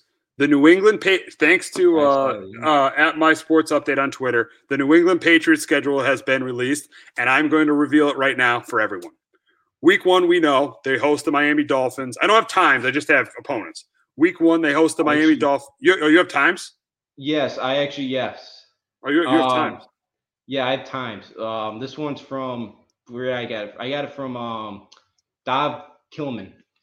Oh yeah, I think I think I just found. I think I might have found another one uh, with with. The, let me see if I found another one with times. I think I, I think I found another one with times. But uh, yeah, open. We know what the opener is against. Uh, is against uh, Miami against the Dolphins. Week two will be uh, a one o'clock game against the uh, against the Jets. Week two against the Jets, one o'clock. Week three, and that's at the Jets at MetLife Stadium. Week three, they will be hosting the New Orleans Saints in a in a in a in a in a uh, one o'clock game. And obviously, everyone knows about Week four. Week four is the game Sunday Night Football against the Buccaneers. Week five, they'll be traveling to Houston for a one o'clock game against the Texans. Uh, week six, uh, and of course they put this game at you know 425 because it's going to get a bunch of ratings. I mean, neither team is a great is a great team, but you know they're going to obviously going to put it at 425. 425. Actually, it's a CBS game, so it'll be so it'll probably be Nantz and Romo. Romo. Probably the one time you get One Nantz. and yep. Could be the one time you get. Nantz and Romo all year. It'll be it'll be the Cowboys Actually, traveling to Foxborough to play the Patriots. Uh, week uh, week se- seven is uh week seven. They host the Jets at one o'clock. Week eight, they will head to uh, Los Angeles to face Justin Herbert and the Chargers. So that'll be an interesting game, seeing them face Justin Herbert and the Chargers. Last year. Uh, that that's on Halloween. Uh, week nine, they will be heading to Carolina. We don't know if Cam's we don't know if Cam's going to be the starter, but that would be Cam Newton's return to Carolina. Uh, week week ten, the uh, the Browns head into Foxborough that week, so the Browns will play the Patriots that week. Baker Mayfield comes comes to town. Uh, week eleven, they Thursday night football. They go down to Atlanta to face the Falcons. Uh, week 12, they will host the Tennessee Titans. Week 13, they got Monday night football in Buffalo. Week week uh week they got a bye week 14. It's a late bye, really late Yeah, bye. they Very late bye. That worries me. That's why that that's why that you know 10, that, that- that Buffalo game could be trouble because you're playing 13 weeks in a row. Uh, week week 15, they head to Indianapolis. TBD, it could be a Saturday game or a Sunday game. Uh, week 16, funny. There's after Christmas, there's gonna be three weeks left in the season. That's crazy to think of. Yeah. It's crazy to think of. Week 16, they will host the Buffalo Bills in a one o'clock game. Uh, week week 17, uh, they'll they will uh, host Trevor Lawrence and the Jacksonville Jaguars, and they will wrap up the season in Miami to face the Dolphins.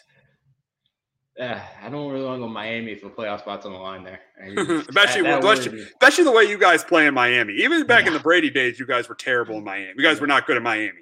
No, no. The one time I remember we actually beat up Miami was uh two years ago. The one game we had Antonio Brown, we won 42 like three or whatever. Only time I feel like we played well in Miami. Um, but yeah, you know, um, looking at the schedule, I do think this team can win nine to ten games. I really do. I'm like it's it's favorable. Look, I don't know if we're gonna be able to beat the Bill. eh, You know, the week 14 bye really worries me because Yeah. when you get past like that worries me a lot. If we, just and Jay if we says don't if we don't if we don't get week one, we will get the Bama Bama. Well, yeah, I think we'll definitely get the Bama Bama quarterback matchup in week 18. I think Jason Oh, that, that'll probably definitely happen. Yeah, with the playoff spot on the line, maybe. You know, that, Oh, yeah. that could be a fun one. Um, but actually, because I didn't talk about before the Tom Brady return, I'll just, but um, yeah, you know, I'm with you. I don't think Brady should be booed. I, I think you should be banned that night. Gronk, I could see it the way he kind of left, but look, eh, you know, again, you can kind of look at what Brady, you know, Brady could have kind of cried his way out of town the last few years if he really knew he didn't want to be here, but he didn't. He played through it. He played through his contract, which is all you could ask for. You know, he, he you know, he kept everything out of the drama.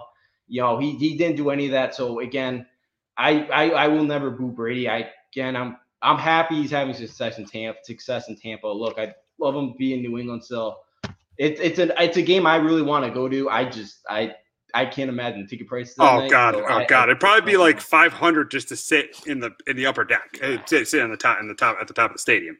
Yeah, and at that point, I'd probably just rather watch it on TV. So actually get a good view of Tom Brady. Um, but yeah, I I- you know so, but look, it's it's you know it's a schedule. Again, Houston's always kind of been a thorn in our side when we go there. That's another team I would. Yeah, but you could be fa- you could potentially facing Tyrod Taylor or Davis Mills. I mean, Deshaun Watson might not even play that game. Yeah, so I'm I'm hoping we can knock them off this year, but um again, like you kind of I look at schedule, I, I think they could win nine to ten games. I really do. They had, you know, look, you know, they had Herbert all messed up and confused, but again, I think part of that was Anthony Lynn's game plan come into the game. So I don't I don't think they're gonna beat them 42 nothing this year. Um Jacksonville at home, I forgot we were playing Jacksonville, Trevor Lawrence. Bill Belichick, with all the ex- success he's had against rookie quarterbacks, Trevor Lawrence, you know, every you know, obviously we haven't seen him play an NFL game yet, but again, everyone says he's, you know, one of the best QB prospects of all time coming to the draft. How does he, you know, how does he do the first time he gets to meet Bill Belichick's defense? So it'll be, you know, it's definitely kind of a favorable. It, it's weird that we're not facing some of these top tier teams this year. It really is a different feel, but um, it, it's crazy too. Only two 4:30 games. We have one Monday and one Sunday night game. Like, you know, it, it's really weird. But um, yeah, I, I you know, I, I do think it's a team that they you know they have a um they have a favorable chance. That bye just really scared me week 14. Yeah, I'll go through the schedule and and we'll, do we'll what we'll do next week is we'll go through the Giants and Pat schedules. We'll do our win loss for each team. So I'll go, I'll go through it next week and make a judgment on how I think the Patriots are going to do. Because uh, I've, I've only seen it once, so I, I want to go through it and just see how the Patriots are going to do. So it'll be interesting though to see how they do. I mean, I, I but I thought maybe around nine. I'd I said nine, nine, eight, ten, and seven. That's what I was thinking too. Yeah, I, am right around there with you. Eight, nine, ten, maybe. You know, but yeah, it, it you know they should be better. It just I just you know I just don't really know with all these offensive upgrades. Well, with the somewhat upgrades, I know it's still not great. You know, how does it go? So it's like for me, I'm still kind of again. It depends on Cam and Mac Jones and the switch. So I, I could see it possibly. I think the schedule kind of, um, you know, opponents wise favors are up well for him. Yeah, so we'll we'll see what happens there. But but the Giants they had they had some leaks too on their schedule. We'll get we're going to get to those, and obviously we know about Week One, four twenty five against Denver. I, I don't know times for the Giants yet. I just know opponents for some of these leaks. Week two, I heard Thursday night football, and this isn't outside of the Broncos. This isn't official, but week two, I heard uh, Thursday night football at Washington, and then the rest of the home schedule. Week three against the Falcons, week six against the Rams, week seven against the Panthers, week nine against the Raiders, week 12 against the Eagles, week 15 against the Cowboys, and they wrap up against Washington in a in in, in a week 18. So and I'm hearing that Tampa and Kansas City are going to be primetime games, and all, and all those games are going to be brutal games for the Giants. So their games on the road against obviously the, the, the games are on the road against the uh, the those are two road games. So the rest of the road games, so the, so the six road games against the three NFCs teams, the road games against the Saints and the uh, the, the Saints, the road game against the Bears, and the road game against the Dolphins, the road game against and the uh, uh, the the Chargers and the uh, and the Chargers. We don't know yet. So six of the games we don't know yet. Hmm. Ten we know. Ten according to if this uh, Daily News report is accurate, we would know we know where ten of the games are right now. Yeah, um, for the Giants, it's a nice home schedule. Um, you know, it's definitely a team this year that again they're right there to win the NFC title. Um, or I mean to win the NFC East. You know, I, not the title yet in the NFC, but again they're starting to get there. But um, you know, again, if it's you know week one Denver, that's a very interesting matchup because you got Von Miller coming back again. Who knows who's playing quarterback for the Broncos at the moment? Drew Lock or Aaron Rodgers. You get Saquon Barkley back in action, you know, for the first time.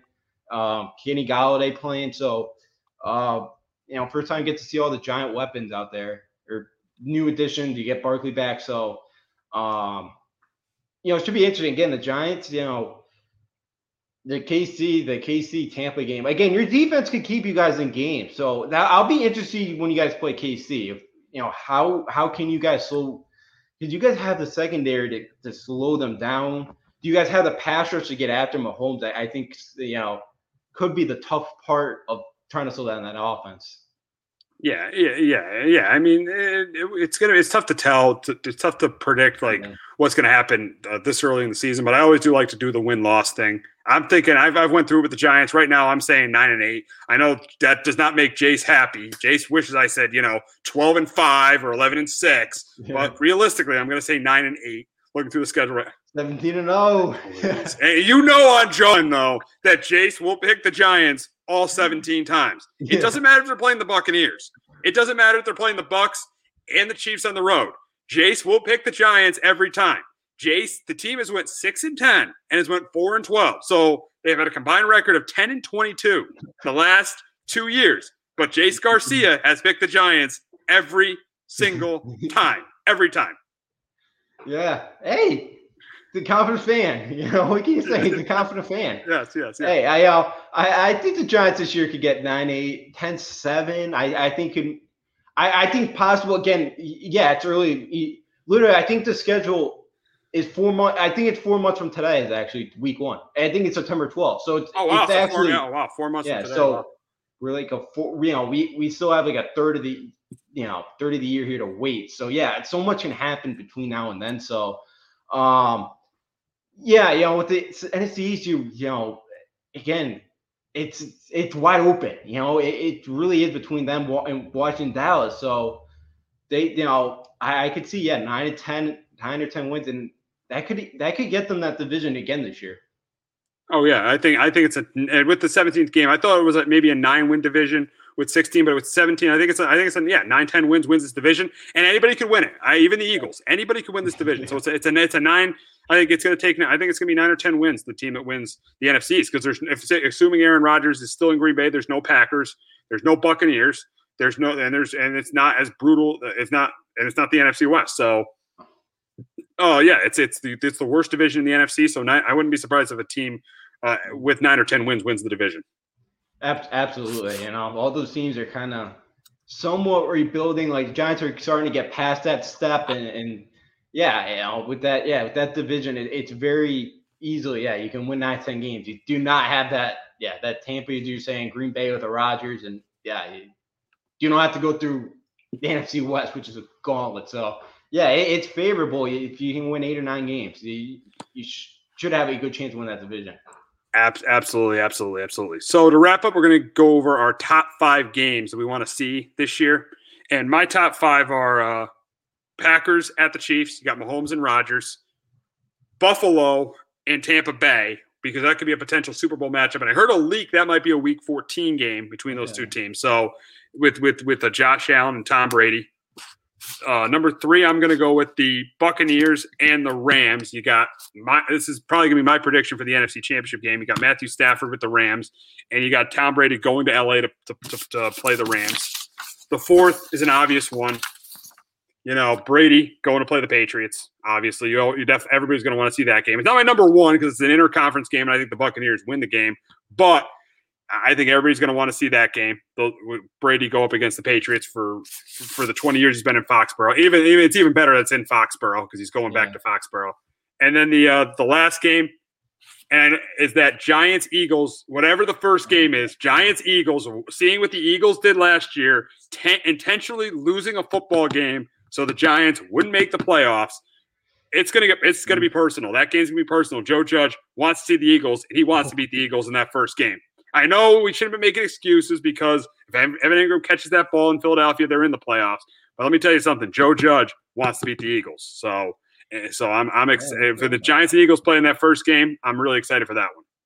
Yeah, either that and they probably stole DeVonta Smith from you guys too. They, they I, oh yeah, of course they did. Of course they did, so, and they purposely did that too. So yeah. Oh yeah. yeah so yeah, yeah, That, I forgot about that. That should be a fun one. I'm actually very that that, that I didn't even think about that one, but my top five, obviously, number one, New England versus Tampa Bay. I think, yeah, of course, Tampa as a Patriots fan, yes. Yeah. Look, I, I, think Tampa Bay is going to beat them, but you know, Bill Belichick is going to have them ready to play. You know, that team's going to play, get, you know, come out and, and play well too that night. You know, oh yeah, yeah. They'd love yes. to knock off Tom Brady in his homecoming. So yes, yes. That's for me number one. Number two, I, hopefully Aaron Rodgers in Green Bay jersey when they face against Patrick Mahomes. Look, we probably got robbed of that that Super Bowl game last year you know, and we, possibly, and we, and we got robbed, and we yeah. got and we got robbed of that game in uh the, the year before too. So we keep getting robbed of that matchup. Yeah, so it, it sounds like right now we may get robbed of it a third time, but well, actually, if he goes to Denver, we get it twice a year. So, um, you know, possibly could see it twice a year. Um, but yeah, right now, Green Bay, KC, um, that that would be an absolute shootout. That'd be fun to watch. I have number three, the rematch of the AFC title game from last year. Um, I, I, think Buffalo's improved a bit. Um, I think it's going to be a better game. I think it's another shootout. I, I think Buffalo can keep it closer than they did last time. Uh, I'm looking forward to seeing that game again. Again, I think that could be a rivalry here that turns into like the Patriots Colts, where it's every year those two teams seem like they're facing off in the AFC title game while those two quarterbacks are there. Um, number four for me is Buffalo versus Tampa Bay. Brady has had a ton of success against the Buffalo Bills. I think he's lost like four times in 20 years or something. It, it, you know, he's like 42 and 40 or 42 and 4. He's been great. The Bills now are a good team. Can can the Bills finally knock off Tom Brady? That that should be another shootout. And number five, I'm looking forward to Cleveland and Pittsburgh. Look, this is so this is always you know it's it's been a division rival. The Browns are finally something again. The Browns blew them out in that um in the in the Super Wild Card weekend. You know, Pittsburgh's angry about that, ready to go. Again, that that you know, um, those two matchups should be a really really fun one to watch. It's good to see those two teams playing well and kind of you know spark that rivalry again. So I'm excited to watch those two games this year. Yeah, it should it should be interesting. Eight o'clock tonight, the NFL schedule gets released. So it's always one of my favorite days of the year when the schedule gets released. You can plan out your fall. It's always I always love when the, schedule, the NFL schedule gets released. So eight o'clock tonight, it'll be official. The schedule for the entire league gets released. But we got COVID issues in Major League Baseball, and the Red Sox continue to stay hot. But before that, we got a promo from Clovercrest Media. Looking for a casual baseball podcast to listen to? Well, Baseball with the Bard, presented by Clovercrest Media, has just what you're looking for. Tyler Bard and Noah Cross cover a wide range of happenings in the MLB and then dive into a deep focus on the Red Sox and Yankees. Join us every Sunday at 11 a.m. Eastern Standard Time for your weekly dose of Baseball with the Bard. Thank you, Tyler and Noah. That is Baseball with the Bard every Sunday at 11 o'clock, so make sure you check that out. But we get still we still got COVID issues in Major League Baseball. Uh, Fernando Tatis uh, tested positive for COVID nineteen uh, y- y- uh, yesterday, and uh, this just just tells everyone that this virus is still is still uh, it's still out there. It's still out there. We have not beaten the pandemic yet. It is still out there, and you can still get this. And now Tatis is going to be out. Going to be placed on the IL again. I think he's going to be out for at least a couple weeks for the Padres. Yeah. Now I heard too. It sounds like he was vaccinated too. So um, you know, and I know even with the vaccine, you're still not 100% immune from it. I think it's like 95. So, you know, it's still that chance. But yeah, you know, obviously it's still here. Um, it, it really hasn't wreaked havoc lately. But yeah, you know, um, you know, kind of losing Tatis here. Uh, it's been a Padres team that's really struggled outside the Dodgers. So yeah, hopefully he can bounce back soon. Sounds like he's asymptomatic, which is great to hear. So um, yeah, hopefully he can get back as soon as possible. And as you said, you know, when you when you're vaccinated, you're not immune to the virus, and that, that the same thing happened to two Yankee coaches, Phil Nevin and uh, uh, Reggie. Uh, I think it's their first their first base coach, Reggie Willis, both tested positive for COVID nineteen. So it just shows you, even though you're vaccinated, you still got to wear your mask. You still got to be careful. It does not mean you're not immune to the virus. Yeah, you know, it, it doesn't. And, you know, the Yankees were one of those teams that were 85% vaccinated. So, you know, lately they haven't wore their mask and any of that because, you know, they don't, you know, they, they kind of had the, the guidelines, but, you know, you saw everybody yesterday with the mask on, which, you know, you got to do. Yeah, you know, it's, it's unfortunate. We all want this to end, but it, it still, so it does still show that, um, you know, we, we still got a little ways to go here till, you know, we can kind of get the back to normal life as we know it. But yeah, we're, we're getting close, and sounds like Willis and um Willis and um what do you um and Nevin are both asym- asymptomatic as well, so which is good to know. All right, we got break. We got breaking news. I saw in a comment. I don't know if this is true or not. Rusty Hardin expects criminal indictment of Desha- Sean Watson in following weeks as he's hired Alan. Dersh, um, Dershowitz. Dershowitz and uh, at what and and uh, and Jose Baez, who defended Casey Anthony as as uh, as his attorney. Uh, we'll see what happens there. We'll, uh, we'll obviously get to that in a couple in a, if, when it comes in a couple weeks, but we'll see what ends up happening there. But uh, s- circling back to baseball, we'll, we'll, get to the Yankees, and the Yankees have been red hot recently. They've been they've been red hot. They swept. They they they they, uh, they won two out of three over the Nationals. They uh, they won two out, two out of three over the Astros. Uh, j- just really the one concern with the Yankees has, I think, in some of these games, uh, especially the Astros game, especially the game against the uh, Nash, the two games against the Nash, two of the games against the Nationals. I think they really miss Zach Britton now because their bullpen has not been as good. They gave up the lead against the uh, against the Astros. They had a lead after seven innings against the Astros. They had a two nothing lead, gave up a home run to uh, to Schwarber in the game on Sundays, and then they they were it was three three in the eighth inning, and they gave up gave up a ton of runs in, in the eighth inning on uh, on Friday night. So the bullpen has been a little bit of a concern, but Giancarlo Stanton has been red hot. He's been hitting the ball well, and the pitching has been better. Kluber, Germán, uh, Cole obviously has been great, and even Montgomery was good last night. So the starting pitching has stepped up. Bats are are, are up and down. Bullpen yeah. has not been as good, but the pitching, starting pitching, has been really good uh, right has been really good right now for the Yankees. Yeah, it has been. You know, Germán since coming back up from the um, alternate site, that change has been really, really working for him. Um, he, has been pitching really well. Montgomery, yeah, looked good last night. Um, you know, gave up the big home um, to Mike Zunino, but other than that, yeah, you know, this this rotation, Kluber, that start a couple weeks ago into Tigers, he he looked like you know himself from five years ago as a Cy Young winner. So, you know, yeah, the bats have kind of stalled here. The pitching's been good, and it's one of those things like at some point you expect the bats to kind of wake up here, you know, and at some point too, you kind of got to expect the the staff, you know, because I worry about Taillon and like a Kluber and Germán where they didn't pitch all of last year, and Taillon really or uh, Kluber hasn't pitched in two years. It's one of those things where they get to when they get to that 100 pitching mark here, you know, do they hit the wall and, and do they start struggling? So, um, you know, you kind of hope for this staff to keep going as good as it can right now, but uh, you know, it's been nice. And then look in that bullpen too. Yeah, Lucas Luetge has really been solid. He he's turned into a weapon right now. Um, he's a guy that even Boone's kind of turned to in a big moment moment, and he's pitched well. You know, yeah, and hopefully Brant comes back. It sounds like maybe around Memorial Day, so another couple weeks until he comes back. But look, you know, and then with Stan, it, it's been great. You know, whatever he again because and and this is the thing about the strikeouts too, which you know drives me crazy.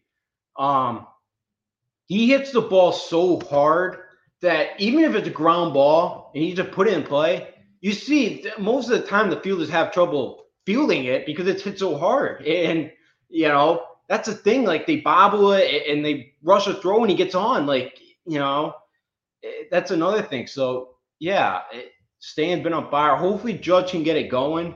Um, I'd like to his pitch hit at bat on Sunday. You know, didn't chase, got a walk, which I'm fine with. So, yeah, hopefully at some point the bats start to heat up.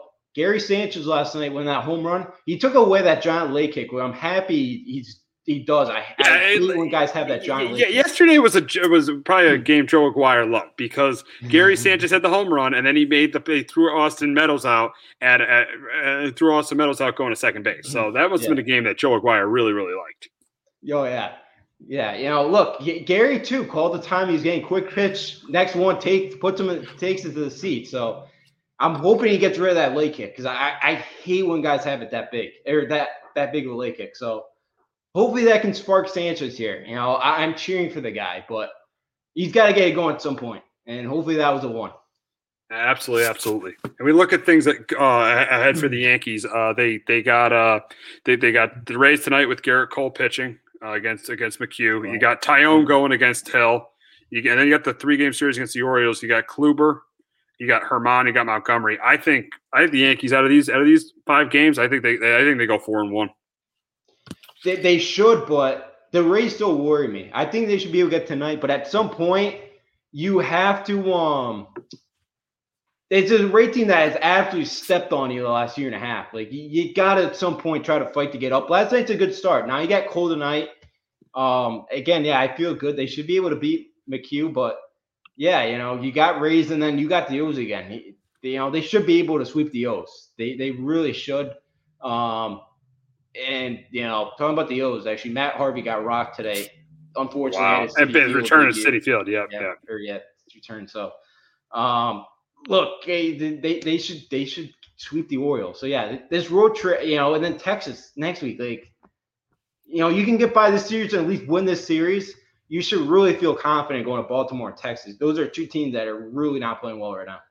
Oh, oh, absolutely, absolutely, and I think those are those. This is where this team continues to to, to get more wins and, and and get get closer to the Red Sox. Usually, the Red Sox they got a series with the A's, and we'll get we'll get to them, but they got a series with the A's. So just keep winning those games and keep getting closer to the Red Sox. Definitely, you know, yeah, the Red Sox schedule. I know we'll talk about in a minute, but it's starting to uh, it's starting to get tougher. So yeah, this is your time right here to take advantage of that and make up some games here. Absolutely, absolutely, absolutely. And now getting to the Red Sox, Red Sox right now twenty-two and fifteen. They've lost two in a row.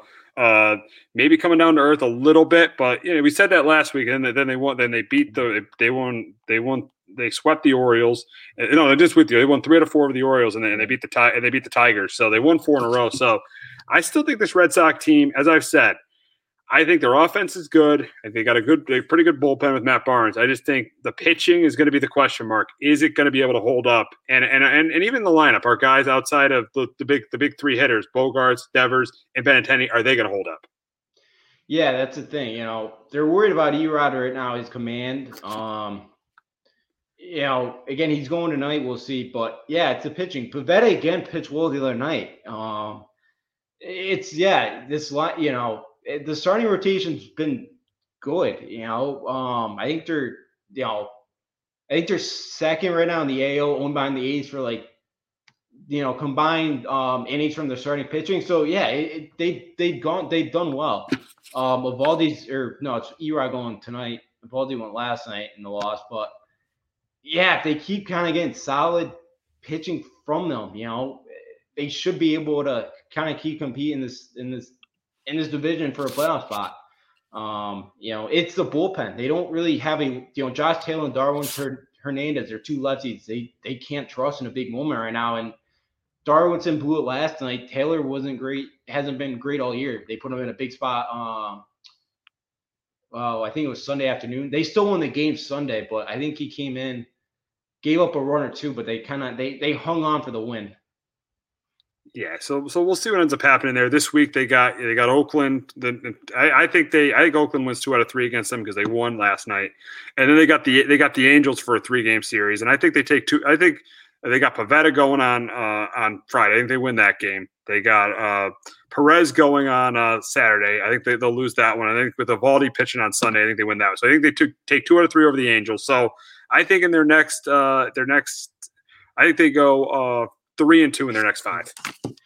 Yeah, I, I, I totally see that. I can see that happening. You know, again, right now the A's Red Sox have the two best records in all baseball. Uh, yeah, I, I think they kind of I think they do bounce back bounce back tonight because they do have a um the A's have former Yankee first rounder James Kaprielian, I think he I wow. pronounced he's making his debut. Um, so again, I, I, think they should be able to knock him off tonight. Um, I do see with Manaea going tomorrow night. I, I, think they should be able to knock them off. And with the Angels, yeah, I think they should be able to win. Um, you know, at least two out of three there. So yeah, I, I think you know, um, again three you know three and two homestand or uh, you know or um two or actually no I have them winning. Yeah, no, going three and three. Yeah, or three and two. They're going three and two in these next five. I, I do have them. Um, I, think they'll lose. I think yeah, they'll beat the or the A's will win two out of three, and I think they knock off the Angels and get two out of three there. Gotcha, gotcha, gotcha. So before we wrap up baseball, I wanted to ask you this: with you know the no hitter, we had two no hitters last week. We had John Means of the Orioles, and we had uh, Wade Miley of the Reds. One, you're not really surprised to because John Means is really is really well, is becoming one of the top pitchers in the game. Uh, Wade Miley, uh, he's kind of always been an average pitcher in the league, so I'm a little bit surprised at that. Why are we having so many no hitters so far? We already have four. Yeah, yeah, which is insane. But I, I think it's a lot to do with these home run, you know, with the approaches. You know, guys don't really care to, you know, about striking out you know, and the walk rates and hit by pitches are way up. So I, I think, you know, guys aren't afraid to kind of dive into pitches if it's close. Um, so I think that's a big reason why guys aren't trying to get base hits anymore. It's about the it's about the home run ball, and get if you can keep it in the park, yeah, you you know you you have a good chance to win that game. Um, that's kind of been the, look. There's been um, there's been 32 no hitters since our last perfect game at Felix Hernandez. Um, back you know eight years ago. There's been over 300 no hitters, you know, 23 perfect games. But yeah, the no hitters are becoming a weekly thing. Which, look, I, I no hitters are always a cool thing. You know, I always will turn on at the eighth, ninth inning, you know, seventh, eighth, it, it, or usually eighth inning when I when there's an no hitter, and I'll watch to see if the guy gets it or not because it, it's still a cool thing to see. But yeah, it's it's becoming one of those things. And look at the Indians; they've been they they were no hit tw- twice in 18 days. I, I think it's like they're, they're, the first team since like 1903 or something to have that happen. I think it was like the Cubs back in 1903. I believe I read. Wow. So yeah, it's it's just I, I think with the strikeouts, the guys just want to always hit home runs. I just think that's part of the issue. You know, batting averages, it's like it hasn't been, you know, the average is like um been since like the first year since it's been so bad like since like the 60s or 50s it's that's the way baseball is now yeah, they they they feel analytics feel that a, if you strike out with like if you strike out with no one on it's the same thing as hitting as grounding out or flying out they don't care about the out they don't care still an out a strikeout is still an out to them so they don't care when i played baseball if you struck out that was bad you'd rather Yeah. even if there was nobody on base you'd rather make contact than strike out striking out was the worst thing you could do when i played baseball but now striking out is nothing. It's nothing. It's nothing now. It's it's just it's just like just like a normal out now. That's how it is. Yeah. which is ridiculous i you know i Your I, I dad don't coaching like probably probably probably told you guys to choke up on the bat when your did your dad coach baseball? yeah my a little bit. Was he was he Yeah, he choked up. choking up on the bat with, Yeah, with he two did. strikes? Yeah, I, I could never put the ball in play. I, I, I was so bad, but I, I, I dropped my hands, but I could never fix that. But yeah, you know, I, it was always I, again, I'd always get annoyed when I struck out. It was just, you know, because you, you, you know, especially in little league, where Especially, especially striking out looking. Striking out looking was the yeah, worst. striking out looking, yeah, striking the out looking the worst. But like even in little league, it's like guys are major league. You know, you put the ball in play down to literally the major leagues. You just you know, good things happen. Even in the major leagues, you get like a little dribbler down the line. You could beat that out. Little league, you know, you again, guys aren't going to make the perfect throw every time. Like that. That's why it's, it's so annoying to me because it's like you put the ball in play, good things happen. I've always, I've always, you know, I've heard that. You know, you put it's good things happen you put the ball in play, but again, it doesn't matter, which is you know ridiculous. And then I, you know, I know we're not talking about analytics at the moment, but I heard a stat. I heard that these analytic people don't call that that they don't believe in hot and cold, which I think is the most ridiculous thing in baseball. But again, that's another story for another day. I think it's ridiculous, but yeah, it just, I you know, I don't get you know, I, I know they're professional guys, so I know like they're not going to go slam their helmet or you know throw their bat when they strike out, you know, but still, it's got to be a frustrating thing to strike out. You know, like Judge this weekend struck out like seven times. Like, uh, I just, I don't, I don't know. I just, I, I just don't like this game of baseball. It's it's it's it's it's a new game, and and and it's I think that's the way it's trending. Just hitting home runs and just and, and not you know and, and and not going out making contact. They feel like this again. They feel like a ground out is just is the same thing as a strikeout. That's the way it is now. It's ridiculous, you know. Again, that's not buying you many fans at all. It, it, it's not. You know, you know they're trying to get more fans in the game, but that's not the way to go. Yep, yep, exactly, exactly, exactly, exactly. You know, because in a way, strikeouts are kind of boring. You know, they're kind of Yeah. they're, it's kind of boring. You know, strikeouts are boring. At least you put the ball in play. You, you see, even if it's a defensive play, you see a guy make a great catch. It's it's exciting. Strikeouts are boring, and, and if they think that just hitting home runs is going to make the game change, it's not. No, it's not. And I can't remember what game it was, but it was last week. Uh, maybe you can remember. I um, the first nine guys on both sides, those er, the first nine outs of the game, they were all strikeouts. It's like, how is that fun? Like, how does that I make know. the game? I think the O's were a part of it, but I don't remember Yeah. who they faced. Yeah, I want to say maybe the O, but it's like, why do I want to watch that game if the guys are going to strike out? You know, maybe it was Gerrit Cole on the mound, sure, but like, I, I don't. It's just boring. yeah, yeah. Exactly, exactly, exactly. So we're going to wrap up the show with two topics really quickly. Uh, first, uh, we're going to talk about the group talk about uh, Medina Spirit and the Kentucky Derby and how he tested positive for a drug test. Trainer Bob Baffert gets suspended, but he gets to race in in the Derby. You think that's right in the Preakness? You think that, you think that's right? It's very interesting. yeah, yeah, yeah. You know, he go. You know, he did pass the drug test, but now he got the yeah, what they call it in. Uh, now I heard it's yeah, because it was double amount of the legal amount. Did you hear his excuse on that? It was kind of funny about the What was it? peeing. Oh, the really? He said a groom peed on the hay, and he was and he had cough syrup. So it was from the cough syrup because Medina Spirit started eating the hay.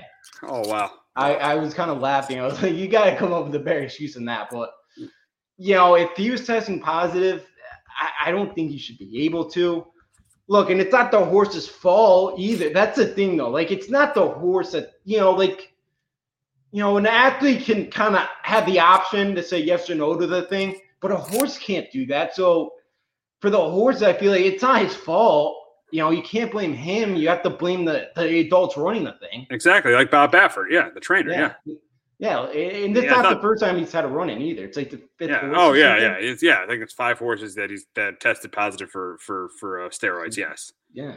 So again, I, I I'm happy the horse is gonna race, but you know, because it's not it's not Medina Spirit's fault, but you know, if he's cheating, you know, but if it, they the adults are cheating this, then you know, it's not fair to the rest of the horses. So it, I know. it's weird. It's a weird It's a weird kind of- situation. It's a weird it's situation. weird. Yeah. It's a really weird situation. Yeah, we'll see. We'll see what Medina Spirit does on Saturday in the Preakness.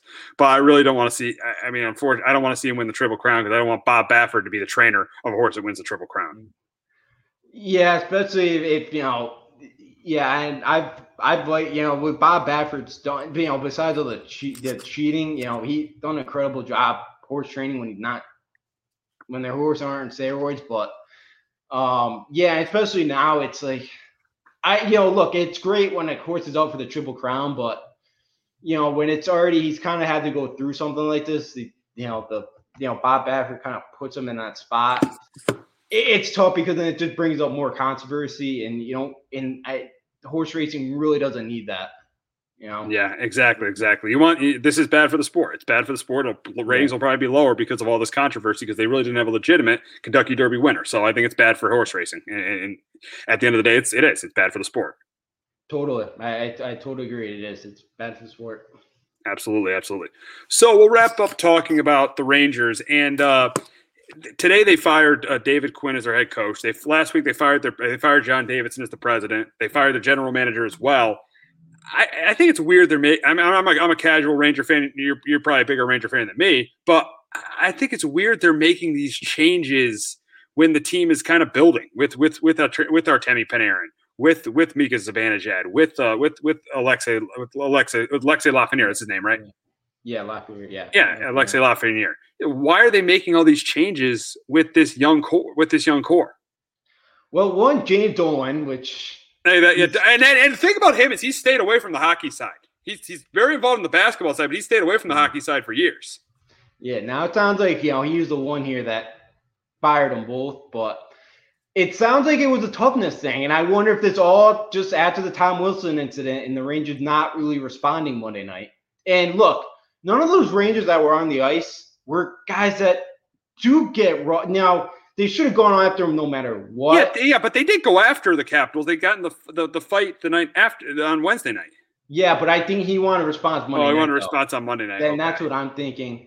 Um, you know, and he didn't get that. So because he see, he made it sound like it was a toughness thing, or, you know, um, you know, which is I get, but you know, I, I just yeah, you kind of set your rebuild back here, but then, um, yeah, young hockey, you know, Jason's comment, young hockey isn't that um, young. Isn't that young? You gotta, you gotta yeah. you gotta come and, make an impact off the bat. They cleaned house. They the only their goalie coach is returning. Yeah, I mean, yeah, I mean, yeah, young. Yeah, I, I'm not the biggest hockey guy. You and Jace are bigger hockey guys than me, but yeah, he probably makes a point. Young and hockey isn't that young, and and the Rangers they didn't make. They I mean, yeah, I didn't expect them to make the playoffs this year, but they didn't make the playoffs, and they had and they and they made and they made changes. So we'll see where they go from here. Yeah, you know, and I, I think it's that too. And then the Islanders, thirteen to one. You know, the last two big games before the play. You know, trying to get the playoff push, and the Islanders absolutely just And you, and you know they don't like losing to the Islanders because the Islanders are kind of the little brother in New York, and they, they don't really like. And recently, they've been the team. I, I know they play on Long Island; they're not New York City's team, but they've been the team in New York because they got to the conference finals last year, and they're gonna, and they're going to be in the playoffs this year. yeah, you know, they they they bullied them, and yeah, they're you know they they've taken advantage of the last few years, and you know, Dolan does not want that. No Ranger fan wants that, and the David Quinn one too. Um, it sounds like too they they want a guy that can take them the next step. They don't think that David Quinn's that guy. The guy I'm hearing, former Ranger coach John Tortorella. It sounds like Oh, going bring to be the back. Tortorella! Bring back John Tortorella. I miss him. I miss John Tortorella. Man, he was great with the Yeah. media. He was so real with the media. Bring back John Tortorella. That would be a nice one. Bring it back. Would Yeah. you? Would you want Tortorella back? Oh yeah, I was mad when he left, or they Yeah. or they went part with part of ways, whatever. Well, I was not happy with the Rangers after that. Um, but I think he coached Panarin too for a year or two in Columbus. So Um, you know, he's got that kind of relationship with him, but because I I've heard too, I heard it from one, so I'm not I you know, but it was a Ranger reporter kind of saying that Panarin wasn't the biggest fan of David Quinn's kind of um wasn't the biggest fan of his gameplay, you know, kind of it's it's his schemes. It sounds like most of the veteran guys weren't. So I think that's why. And I think because Adam Fox kind of turned into one of the top defenders in the league this year. Alexi Lafreniere really played well the second half. Yeah, and that, um, that's the thing. They kind of, you know, if you're good on defense yeah. and you get and you could score goals, you really should should be in the playoffs. Yeah, that was a tough division. You know, the Penguins, the yeah, Blues, Penguins. The, yeah, yeah, the way they did it too. You just played all the division yeah. teams as well. Yeah, you know, it, it's it's it was really really tough this year, and I, and I when it came came out like that, I'm like, they're probably going to finish fifth. I didn't see them being any better than those teams, and you know, they just got off to a ton of slow starts, and you know, again, I just you know, it just sounded like most of the veterans just were not on on kind of his same on David Quinn's same page here, but they liked him and they kind of kept him because of what he was doing for the younger guys. And they feel like they've taken that step now where they can kind of go, okay, we can get rid of Quinn. Now we can go get a veteran guy here and we can get back to, you know, contending in Eastern Conference. Yeah, yeah. We'll, we'll see. We'll see what ends up happening. We'll see what the Rangers hire. We'll, we'll see what happens there. But that's going to wrap it up this week on Sports Talk with R and J. For Jace Garcia, who did a great job, uh, and for Justin D'Onofrio, I'm Steve Risser. We'll be back next week talking about the NBA play in tournament and any NFL or MLB news that comes our way. Have a great weekend, everyone. Manning lobs it. Burress alone. Touchdown, New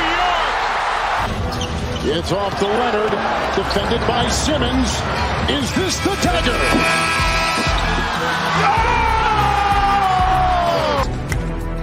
High fly ball, right field. Grossman back. Track. Wall. See ya. Into the second deck. A grand slam the other way for Aaron Judge. And the Yankees are pouring it on. For the latest news throughout the sports world, tune in to Sports Talk with R and J every Wednesday at 1 p.m.